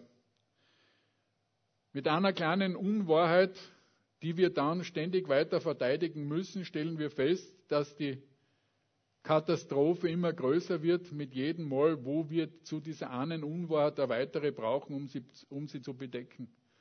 Wenn wir einmal das klären, den Schritt aushalten, dass wir dazu stehen und sagen, okay, das war so, dann sind wir frei. Habt ihr das schon äh, festgestellt? Dann sind wir es los. Dann brauchen wir uns nicht mehr kümmern um das, was war. Und müssen nicht immer in Alarmbereitschaft sein, wenn das nächste Mal kommt, wo ich ganz einfach das, was ich vergeigt habe, wieder verstecken muss. Ja, es stellt sich jetzt die Frage, wer wird denn eigentlich als Vater bezeichnet? Was ist es denn, dieses Wesen? Und das ist interessant, man schaut ja immer wieder noch bei Wikipedia nach und sollte dann gleich die Quellen prüfen, nicht? Weil Wikipedia ist äh, guter Richtungsschuss, was es schon so alles am Markt gibt, aber glaubt nicht Wikipedia. Wird auch wissenschaftlich nicht zugelassen. Also wenn du Wikipedia in einer wissenschaftlichen Arbeit zitierst, dann kannst du es gleich wieder streichen. Das ist nichts. Aber es ist ein Richtungsschuss und das ist interessant, was da drinnen steht, dass Vaterschaft sich auf einen, zwei oder drei Teilbereiche der Elternschaft beziehen kann, nämlich, dass er der biologische Vater ist, nämlich blutsverwandt, dass er der rechtliche Vater ist, der Elternrechte und Pflichten trägt und die rechtliche Verantwortung für den Menschen auch im Falle seiner Adoption durch ihn hat. Das heißt, auch der Adoptivvater ist vor dem Gesetz rechtlicher Vater mit allen Rechten, aber vor allem auch Pflichten. Dann gibt es den sozialen Vater, der persönliche Verantwortung für den Menschen übernimmt und ihn umsorgt. Und da haben wir schon bei Wikipedia, es fehlt einer. Es fehlt nämlich der geistliche Vater. Der geistliche Vater hat eine zusätzliche Qualifikation, der die Verantwortung für die geistliche Entwicklung des Menschen in seiner Gottesbeziehung hat. Und wir stellen fest, Gott, der Vater, erfüllt bei uns eigentlich alle vier Qualifikationen.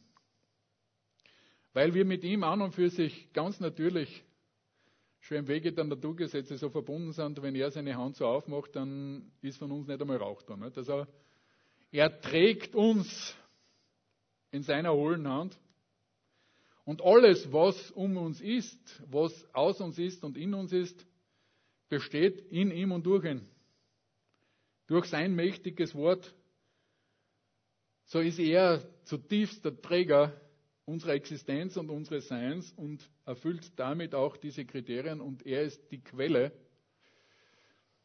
im geistlichen Sinn für unsere geistliche Entwicklung durch die Gnade, weil sie ein Geschenk ist und durch sein Wort, das uns geistlich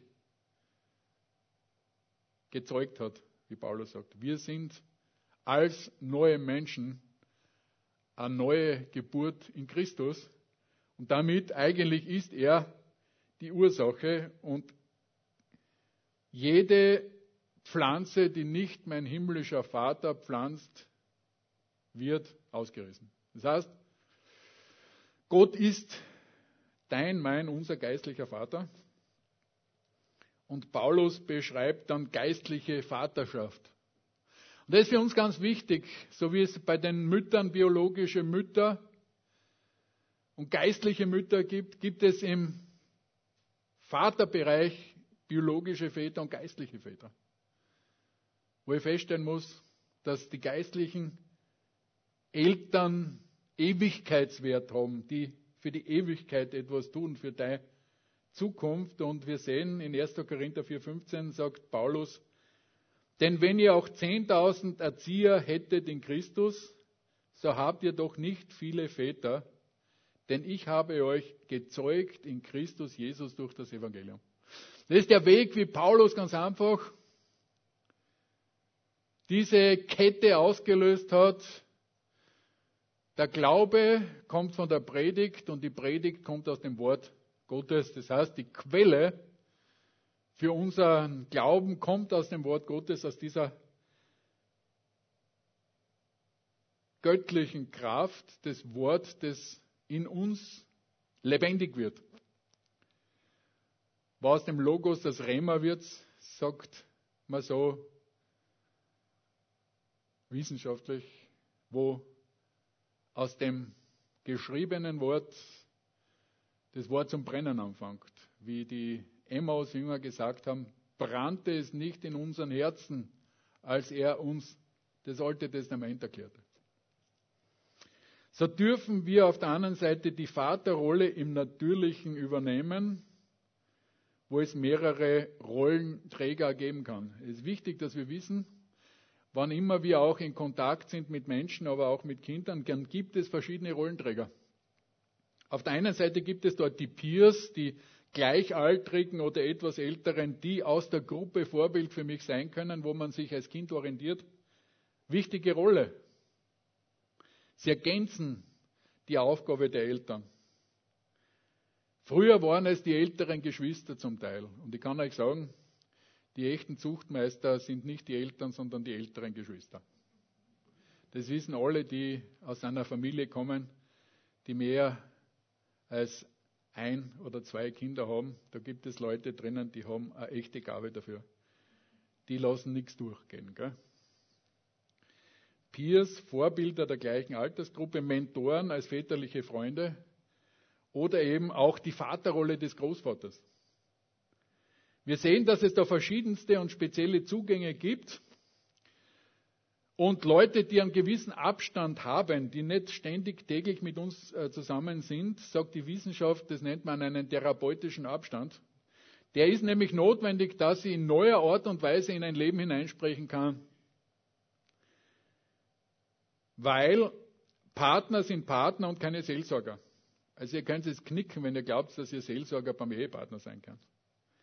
Weil wenn ihr den Mund aufmacht und was sagt, dann weiß der Partner eh schon, was du reden willst. Gell?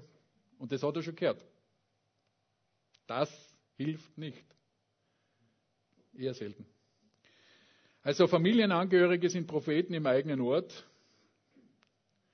Und da kommt der Stellenwert der Außensicht ganz, ganz stark dazu. Und da möchte er mit einflechten in dieser Vaterbeziehung, in diesen verschiedenen Vaterrollen, die es bei uns gibt, dass es da wichtige soziale und geistliche Rollen in der Kinderstunde, in der Jugendstunde, im Jugendlager gibt, wo das Wort des akzeptierten Jugendleiters Wunder wirken kann. Wo Väter und Mentoren da sind und wo im Hauskreis auch die Rolle von geistlichen Eltern abgedeckt werden kann. Ich möchte diese Vielfalt der verschiedensten Rollen ganz einfach in den Mittelpunkt stellen, weil wir ganz einfach, und da möchte ich ganz besonders auch allen Mitarbeiterinnen und Mitarbeitern in diesem Bereich tatsächlich sagen, ihr seid Mütter und Väter in diesen Bereichen. Und ich habe auch ein praktisches Beispiel gehabt. Der Alex hatte ja ganz ein bestimmtes Spiel, das wir als Eltern nicht gut geheißen haben und wir haben da geredet und getan und getan und geredet und das hat ihm nicht interessiert. Und dann war er auf einem Jugendlager. Und dort hat der Sprecher gesagt, das ist nichts.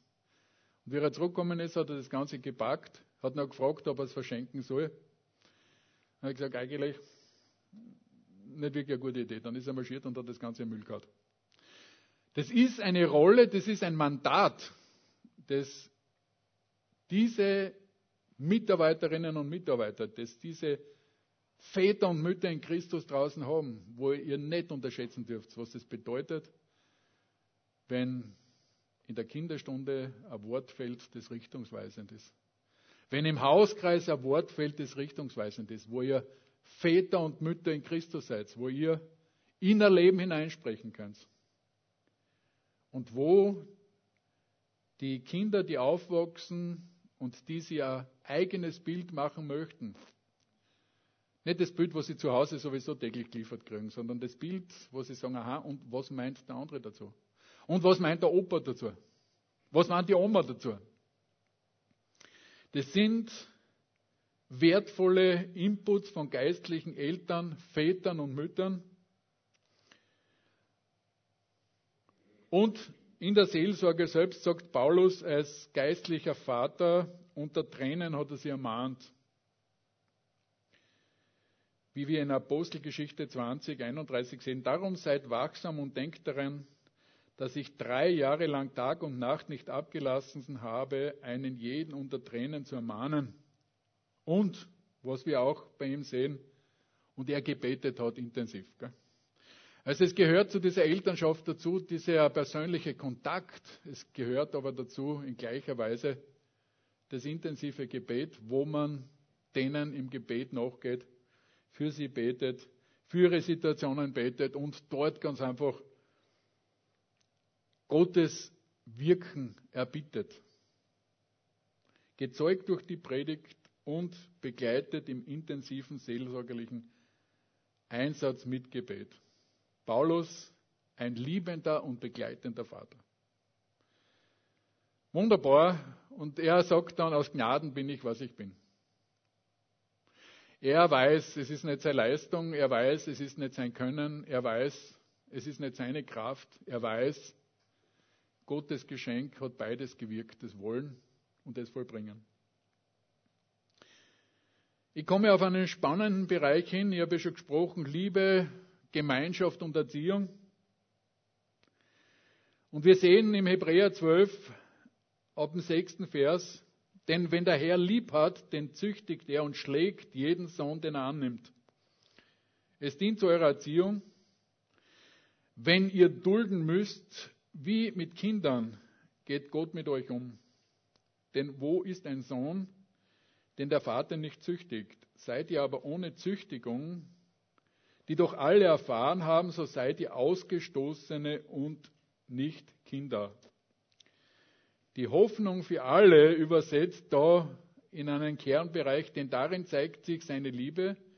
Wie ein Vater seinen Sohn erzieht, den er liebt, so erzieht der Herr jeden mit Strenge, den er als sein Kind annimmt. Wir haben ja da ein paar, vor allem in unserer Zeit, heikle Worte drinnen. Wenn im Grundtext drinnen steht, dass er ihn schlägt, dann steht ja nicht schlagen, sondern geißeln drinnen. Okay? Also das ist noch ein Eckerl mehr als schlagen. Da geht es nicht mehr um Striemen, sondern da ist die Haut ein Stück weg. Und ich darf euch gleich sagen, in einem Stück ist es eine bildliche äh, Darstellung. Im anderen können wir aber feststellen, wenn Gott manchmal erzieht, dann singen auch die Ohren. Gell? Also es ist in diesem Begriff Erziehen Sprengstoff drinnen, auf den ich dann noch im Detail jetzt eingehen werde. Welche Bilder haben wir bei Erziehung und Züchtigung? Wir haben bei Züchtigung das Bild eines groben Vaters, das Bild von Gewalt in der Familie, von einer grausamen Realität, die es heute gibt. Und wir müssen es leider als Berichte aus den Massenmedien und vor allem aus, den, aus meiner persönlichen, aus persönlichen Gesprächen mit äh, Psychologen sagen, dass die Gewalt in der Familie vor allem unter Covid stark zugenommen hat Wir sehen es aus den Medien dort, wo Hilfsangebote kommen, dass man sagt, okay, da gibt es eine grausame Realität für Gewalt in der Familie. Und das trotz Humanismus.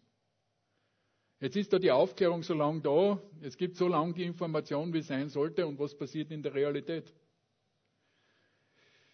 Bildung und Wissen lösen leider das Problem nicht. Es ist ja so, dass man in der Aufklärung vor allem eben auf Bildung und Wissen gesetzt hat und Bildung und Wissen ist wichtig. Eine Quelle positiver Entwicklungen, aber wir müssen feststellen, dass es im Bereich von Gewalt keinen Unterschied bei Akademikern gibt. Gell? Man könnte ja sagen, Bildung und Wissen hilft. Und, den, und, und, und da müsste es einen gesellschaftlichen Unterschied geben, unter Anführungszeichen bei denen, die in dem Bildungsniveau weiter unten liegen, müsste es anders sein. Und es ist nicht so. Sondern es ist ganz egal, in diesen Bereichen gibt es keine Unterschiede. Sündiger, Sünder bleiben Sünder und Sündigen. Das heißt, es geht, und das muss ich auch dazu sagen, bei Gewalt nicht nur um physische Gewalt. Es geht bei Gewalt auch um psychische Gewalt, denn auch emotionaler Missbrauch und Manipulation sind Gewalt. Es gibt den Begriff, nicht zuletzt auch im Militärstrafgesetz, der da heißt, Versetzung in einen qualvollen Zustand. Okay? Das heißt, ein qualvoller Zustand ist ein Zustand der Spannung durch verschiedenste Maßnahmen und Manipulation, wo jemand leidet. Und ein ganz drastisches Mittel sind Strafe und Liebesentzug. Ich mag dich nicht mehr. Wer kennt den Ausdruck? Ich mag dich nicht mehr. Liebesentzug ist eigentlich ein maximaler Schaden und ist, könnte man sagen, statistisch gesehen eine Störvariable, wenn es gekoppelt wird mit der Familie, nämlich man geht immer davon aus, dass die erzieherische Maßnahme den Schaden anrichtet, aber den eigentlichen Schaden äh, richtet der gekoppelte Liebesentzug. Das nicht, mit, nicht mehr reden, das tagelange Schweigen. Schweigen bedeutet, du bist tot. Okay? Schweigen bedeutet, du bist tot. Also diese Rumspinnerei, die es manchmal gibt, wo La- Leute sich tagelang anschweigen, ist ein ganz ein schlimmes, manipulatives Mittel, um Menschen in einen qualvollen Zustand zu versetzen. Das heißt, wir müssen Gewalt entkoppeln von der physischen Gewalt und müssen mit in diese physische Gewalt auch den Bereich der emotionalen Gewaltausübung mit hineinnehmen, den Jesus auch in der Bergpredigt ganz scharf verurteilt, wo er sagt, wenn du deinen Bruder hasst, wenn du deinem Bruder ein böses Wort sagst, wird das, wird das schon ganz scharf unter Sanktion gestellt. Und in diesem Spannungsfeld steht die Herausforderung einer, von angemessenen erzieherischen Maßnahmen. Wo die Frage ist, was ist zu tun, was ist richtig? Auch unter Stress, Erregung und Zorn. Es ist ja so, dass wir, wenn wir in eine Erziehungssituation kommen und erzieherische Maßnahmen gibt es gegenüber von Kindern, erzieherische Maßnahmen gegenüber von Schutzbefohlenen in verschiedenster Art. Und als Soldat, muss ich ja sagen, habe ich auch festgestellt, da gibt es diese erzieherischen Maßnahmen auch im Bereich der Ausbildung. Und wir müssen eins feststellen, im Zorn passieren die meisten Fehler. Also bitte keine erzieherischen Maßnahmen im Zorn. Es gibt ja so den Begriff der gesunden Watschen. Nichts gesund dran, gell? Hat in einigen Fällen Gehörschäden entwickelt. Wenn sie ein bisschen weiter hinten war, hat sie das Trommelfell geschädigt und ist maximaler Ausdruck einer Unbeherrschtheit. Das heißt, und doch, muss ich sagen, und doch, muss ich euch auch sagen, wir sind Menschen, gell? Aber bitte, Impulskontrolle heißt das Wort. Das Stichwort ist Impulskontrolle. Schauen, dass dann die Hände an den richtigen Plätzen sind und wenn sie sich nicht anders arretieren lassen, dann steckt man es in die Hosensäcke. Okay, ich habe manchmal schon. Äh, ich kann mich erinnern an bestimmte Situationen der Nachhilfe. Nachhilfe bei eigenen Kindern ist ganz spannend. Und ich habe mit der Rebecca Mathematik von der ersten Klasse bis zum Schulabschluss gemacht und gerade am Anfang habe ich gesagt, habe ich mich immer wieder auf die Hände gesetzt. Nicht? Ja! Dann macht man keine falschen Bewegungen, nicht? Ich kann mich an meine ersten Schritte noch erinnern. Wie viel ist drei und drei, nicht? Sechs. Wie viel ist drei mal drei? Sechs? Ähm, der Gesichtsausdruck hat meine Hände in Unruhe gebracht, darum habe ich mich draufgesetzt. Ja, ist so. Äh, Dann sind wir zu Äpfel und Birnen gekommen und diese Äpfel und Birnen hat sie dann wirklich übertragen lassen, hin, bis hinein in die Algebra. Gell? Aber es ist gelungen. Aber ich muss euch sagen, Nachhilfe bei fremden Kindern ist wesentlich leichter. Gell? Die mögen das machen, die erklären auch nicht, was der Lehrer gesagt hat. Ja, so ist es mit der Erziehung, dass Emotion im Spiel ist und überall dort, wo Emotion im Spiel ist, ist Gefahr. Weil durch Stress ein gehirnphysiologischer Prozess äh, entsteht, dass nämlich äh, das Kleinhirn in Gefahrensituationen Hormone aktiviert, die das Großhirn ausschalten. Gell? Es ist ja so, dass es in Gefahrensituationen dann bei maximaler Angst drei Optionen gibt: Flucht, Kampf oder Todstellen. Okay? Diese drei Optionen werden dann dem Menschen oder dem Wesen, das in diesen äh, Reaktionen drinnen ist, äh, übrig gelassen. Und Großhirn ist zu langsam. Darum sagt äh, Kleinhirn, Großhirn, du bist zu langsam, ich übernehme. Gell? Und in dem Moment, wo ein Kleinhirn übernimmt, gibt es Fluchtkampf oder Todstellenkampf, ist eben dann unter Umständen die nicht gesunde Watschen, nicht? Dass da äh, Kampf entsteht. Daher ist es sehr wichtig in allen Konfliktsituationen, wenn man merkt, dass es äh, gefährlich wird, eine räumliche Trennung anzustreben. Gell? Einmal so die zwanzig Minuten abzuwarten, bis das Adrenalin wieder tut, das was hinkehrt. Muskelarbeit hilft, laufen gehen, Workout. Und dann wieder zusammenzukommen, weil die Entscheidungsfähigkeit nämlich im Großhirn drinnen ist und das Problem besteht, dass die Kreativität, der Wille und die Fähigkeit, vernünftige Entscheidungen und Kompromisse zu schließen, auch wenn es um Konflikte geht, nur dann funktioniert, wenn wir eine halbwegs entspannte Atmosphäre haben. Das heißt, auch in der Mediation, in der Streitschlichterei, und ich habe ja äh, die Ausbildung zum Mediator gemacht zwischen zweitausendfünf und zweitausendsieben, stellen wir fest, wenn es eskaliert, dann ist es am besten, dass man unterbricht, weil es kommt nichts mehr raus, gell? Das heißt, es kommt in der Erziehung nichts raus, wenn du wild bist. Es kommt im Partnerschaftskonflikt nichts raus, wenn du zornig bist. Es ist notwendig, dann auch wirklich zu sagen, nein, bitte jetzt nicht. Und der Partner, wo vielleicht der Wunsch nach einer schnellen Lösung da ist, es kommt zu keiner Lösung. Wir müssen bei unserem Gegenüber immer schauen, dass die das seelische Gleichgewicht da ist. Und bei, gewiss, bei wichtigen Entscheidungen war es auch bei mir so, dann, wenn ich eine wichtige Entscheidung bei meinen Kommandanten wollte, dann bin ich beim Vorzimmer reingegangen und habe einmal die Vorzimmerdame gefragt, sage ich, wie ist denn heute drauf?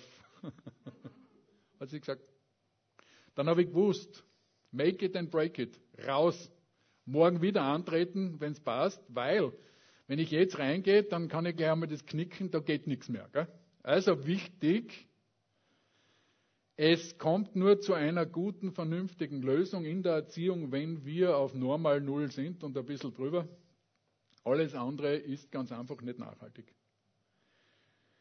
So sagt Jakobus eins zwanzig, denn des Menschen, Herrn, des Menschen Zorn tut nicht, was von Gott recht ist. Und ich muss auch sagen, heiliger Zorn ist selten. Gell? Ich habe schon den Begriff von Gläubigen gehört, ja, ich hatte einen heiligen Zorn. Und ich muss sagen, das schafft Jesus, ich würde ihn mir nicht zuschreiben wollen. Wir haben gehört, wenn der Vater liebt, den erzieht er mit Strenge. Hat denn Liebe und Strenge was miteinander zu tun oder sogar Schmerz? Wir sehen, dass erzieherische Maßnahmen schmerzen können, zumindest emotional. Es ist drinnen im Paket, dass Liebe und Schmerz verbunden sind. Und wenn es mir als Erziehungsperson nicht auch wehtut, dass ich meinem geliebten Kind Grenzen setzen muss, dann stimmt was nicht. Okay? Dann muss ich mich hinterfragen und sagen, wenn ich ganz einfach so ähm, erzieherische Maßnahmen setzen kann, dann muss ich an mir arbeiten. Wir haben einen heißen Begriff in der Bibel da drinnen, der ist die Rute im Alten Testament, und sehr viele Christen haben daraus abgeleitet, dass die ganz einfach ein Erziehungswerkzeug sein kann. Und ich muss sagen, in meiner Generation war es es auch noch bis in die Schule hinein.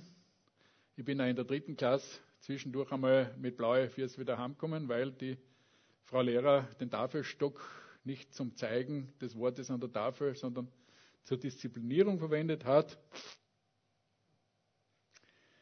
Outdated ist heute weder akzeptabel noch sinnvoll.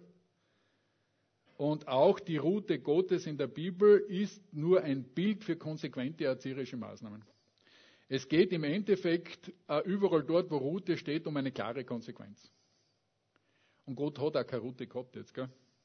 Das wäre tragisch gewesen, wenn Gott eine Rute eingesetzt hätte, dann hätte der erste Schlag uns in der Mitte abgetrennt, gell? Also es geht um klare Konsequenz und um den ultimativen Alarm, Achtung, Lebensgefahr. Es ist ja so, dass, es, dass eine Erziehung nicht zum Spaß passiert, sondern dass es meistens und oft als letztes Mittel zur Abwendung einer drohenden Gefahr da ist.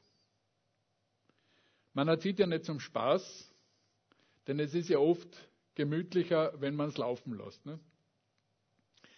Und ich habe leider sehr oft festgestellt, dass wir sehr gutes Gespür haben, ob was läuft oder nicht läuft. Wir wissen ja auch, wenn es in der Küche still wird,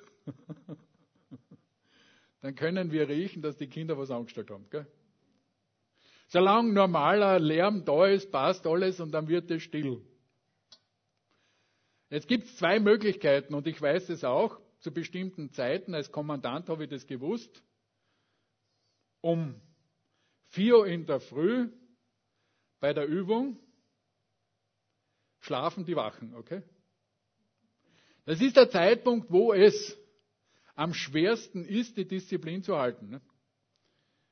Und ich habe so einen, einen äh, ich, hab, ich war in einem gepanzerten Bataillon. Ich, jetzt ist mein Ton weg, ja. Ich habe einen Schützenpanzer gehabt und äh, meine Mein Personal war auf den gepanzerten Geschützen drinnen und da war die Aufgabe, dass der oben am Turm steht, hinter dem überschweren Maschinengewehr, und wer sich dem Gerät nähert, der war anzurufen, gell? Und damit habe ich gesagt, habe ich zu meinen Leuten gesagt, also zwischen zwei und vier in der Früh schreit mein innerer Schweinehund. Und wenn mein Schweinehund schreit, dann springe ich raus aus meiner Luke und schaue, wie es den anderen Schweinehunden geht, ne? Und wehe, es ruft mir einer nicht an auf die entsprechende Distanz, gell? Also da gibt es zwei Möglichkeiten. Entweder ich sage, ha, jetzt bin ich ja müde, gell? Ich lasse es mit Ruhe, nicht? Ich kann sicher sein, beim zweiten, dritten Mal gibt es keine Wache mehr in der Nacht, gell? Ja. Weil der Mensch ganz einfach äh, das Bestreben hat, den Weg des geringsten Widerstandes zu gehen. Und das kann man auch üben, indem man ganz einfach als Erziehungsverantwortlicher, Ausbildungsverantwortlicher nicht hingeht und schaut, ob es tatsächlich funktioniert. Wenn Sie aber wissen, der ist draußen, wenn Sie wissen, wenn er draußen ist und er erwischt mich falsch, dann ist es unangenehm, dann wird es funktionieren. Und es ist ja auch kein Spaß, dass eine Wache oben steht, ne? Es ist kein Spaß, dass wir schauen müssen, ob es funktioniert, weil es sonst Schaden gibt. Und so ist der ganze Bereich der Züchtigung im Alten Testament ganz einfach für uns im Neuen Testament und in unserer heutigen Gesellschaft ein Bild für konsequente Erziehung. Ja, manchmal strenge, konsequente, altersgerechte Maßnahmen, und da ist wirklich Kreativität gefragt. Und gleichzeitig Klärung der Liebesbeziehung. Gott klärt mit dir die Liebesbeziehung. Und ich darf es heute wieder sagen, und wenn er, was er immer tut, er liebt dich. Er liebt mich. Und wenn ich als Vater erziehe, dann darf ich meinen Kindern und muss es immer wieder sagen, weil ich dich lieb habe. Weil es wichtig ist, lasse ich das nicht durchgehen. Und so muss ein Einjähriger anders als ein Dreijähriger, ein Zehnjähriger anders als ein fünfzehnjähriger äh, erzogen werden. Und frühzeitig. Was Hänschen nicht lernt, lernt Hans nimmermehr. Das gilt später, aber auch heute. Lernen ist frühzeitig besser als später. So sind wir gefordert mit den angemessenen erzieherischen Maßnahmen. Und wir müssen auch feststellen, der Gesetzgeber verbietet ausdrücklich und klar die körperliche Züchtigung. Und es geht so weit, gestern haben wir ein ganz liebes Mädchen, so eine Zweijährige gesehen, und die Platznachbarin, die steht gerade am Markt, war ganz stolz auf, ihr, auf ihre Enkelin. Und die hat ein blaues Auge gehabt, gell? Die hat gesagt, pff, wir haben es nicht gehaut, gell? Und wenn du heute ins Spital gehst, gell, und dein Kind hat blaue Flecken, dann halt die an, gell? Das ist auch wichtig, weil wir in unserer Gesellschaft ganz einfach feststellen, wie viel Gewalt passiert. Und dahinter steht die, als Grundlage die Menschenrechtskonvention der Vereinten Nationen auf das Recht auf Würde und Unversehrtheit. Wir haben darunter liegt die UNICEF-Kinderrechtskonvention, die den Schutz der Kinder ganz besonders forciert, weil wir ganz einfach feststellen, wie schlimm es geht. Und diese Menschenrechtskonvention ist ja nicht nur für Europa, sie gilt für die ganze Welt. Diese Menschenrechtskonvention äh, sehen wir auch wirksam in verschiedensten Ländern, wo Vereinte Nationen wirksam sind. Aber wir sehen leider auch, bei Menschen hilft das Verbot nicht. Hilft leider nicht. Es orientiert sich am Menschenbild des Humanismus, aber der Mensch ist Rebell. Ein Kind ist Rebell, und eines der ersten Worte, dass, er, dass das Kind nach Mama, eventuell Papa oder Auto lernt, ist Nein. Okay? Nein. Ein, und was ist Rebellion? Rebellion ist Aufstand, und offene Auflehnung ist Umsturzversuch. Und ich muss sagen, äh, wo immer eine Rebellion passiert ist, äh, ist ganz einfach aggressiver Widerstand da, und die führt in der Folge zu einem Beziehungsbruch, zu einer Zerstörung der Beziehung und zur Trennung.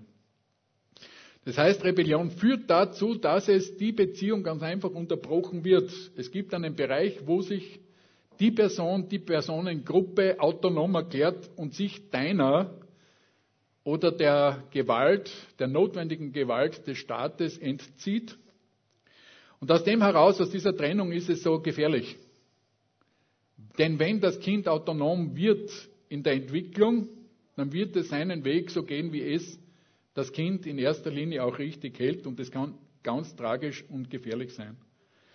Daher ist im, zum Zeitpunkt der Re- Rebellion ein besonders lauter Alarm mit Konsequenz notwendig. Aber wir müssen auch aufpassen, Rebellion kann auch durch unangemessene Strenge entstehen. Daher haben wir die Problematik auf der anderen Seite bei der Erziehung in der Grenzziehung, dass wir tatsächlich sinnvolle Grenzen ziehen. Und meine persönliche Einstellung zu Grenzen war immer, dass sie großzügig sind. Dass das Kind es ausprobieren darf. Und nicht wegen jedem Stück Geschirr, was man denn da herumdreht, sagt, na, pass auf, das haust zusammen und so weiter. Wie soll das Kind das lernen, wenn es nicht darf? Gell?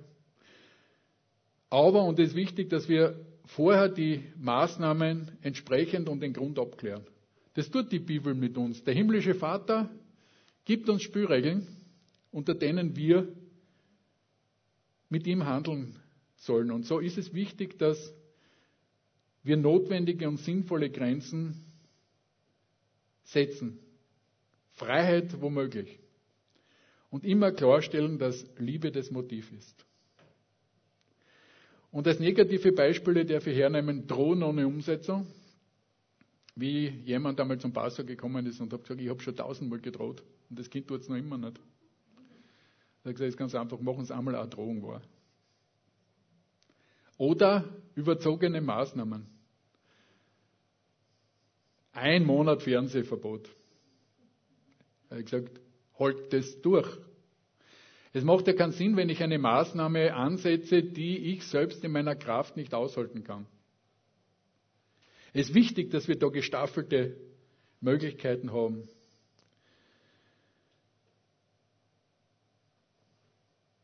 Ich möchte ein Beispiel noch nehmen, bevor ich zum Schluss komme.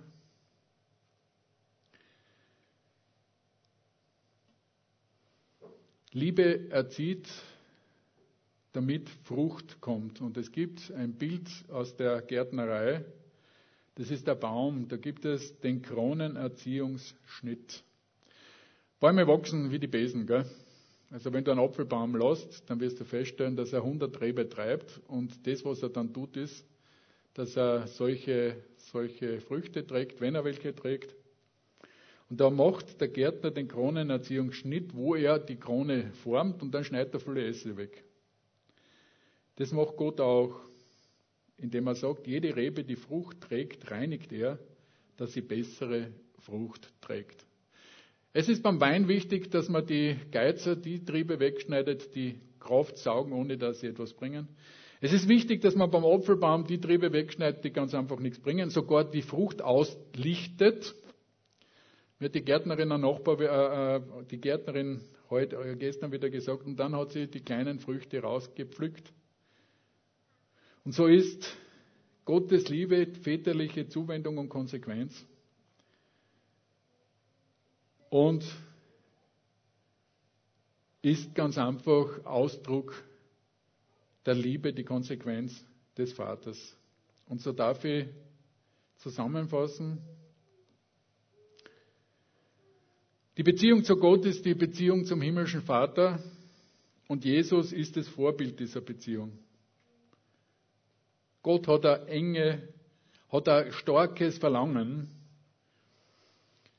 mit uns Gemeinschaft zu haben, trotzdem die Konsequenz der Sünde uns von ihm getrennt hat. Und er hat, sehen wir, gerufen und ruft immer wieder, Adam, wo bist du?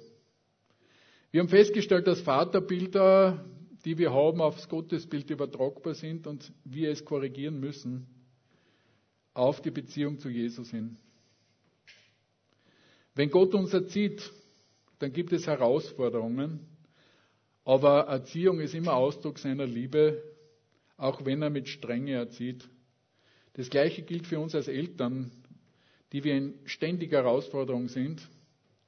Und da brauchen wir gerade in der heutigen Zeit gesunde Grundlagen, dass wir angemessen erziehen. Aber nach dem Bild Jesu, Liebe muss immer im Zentrum aller Maßnahmen sein, auch wenn Konsequenz ein wichtiger Erziehungsgrundsatz ist.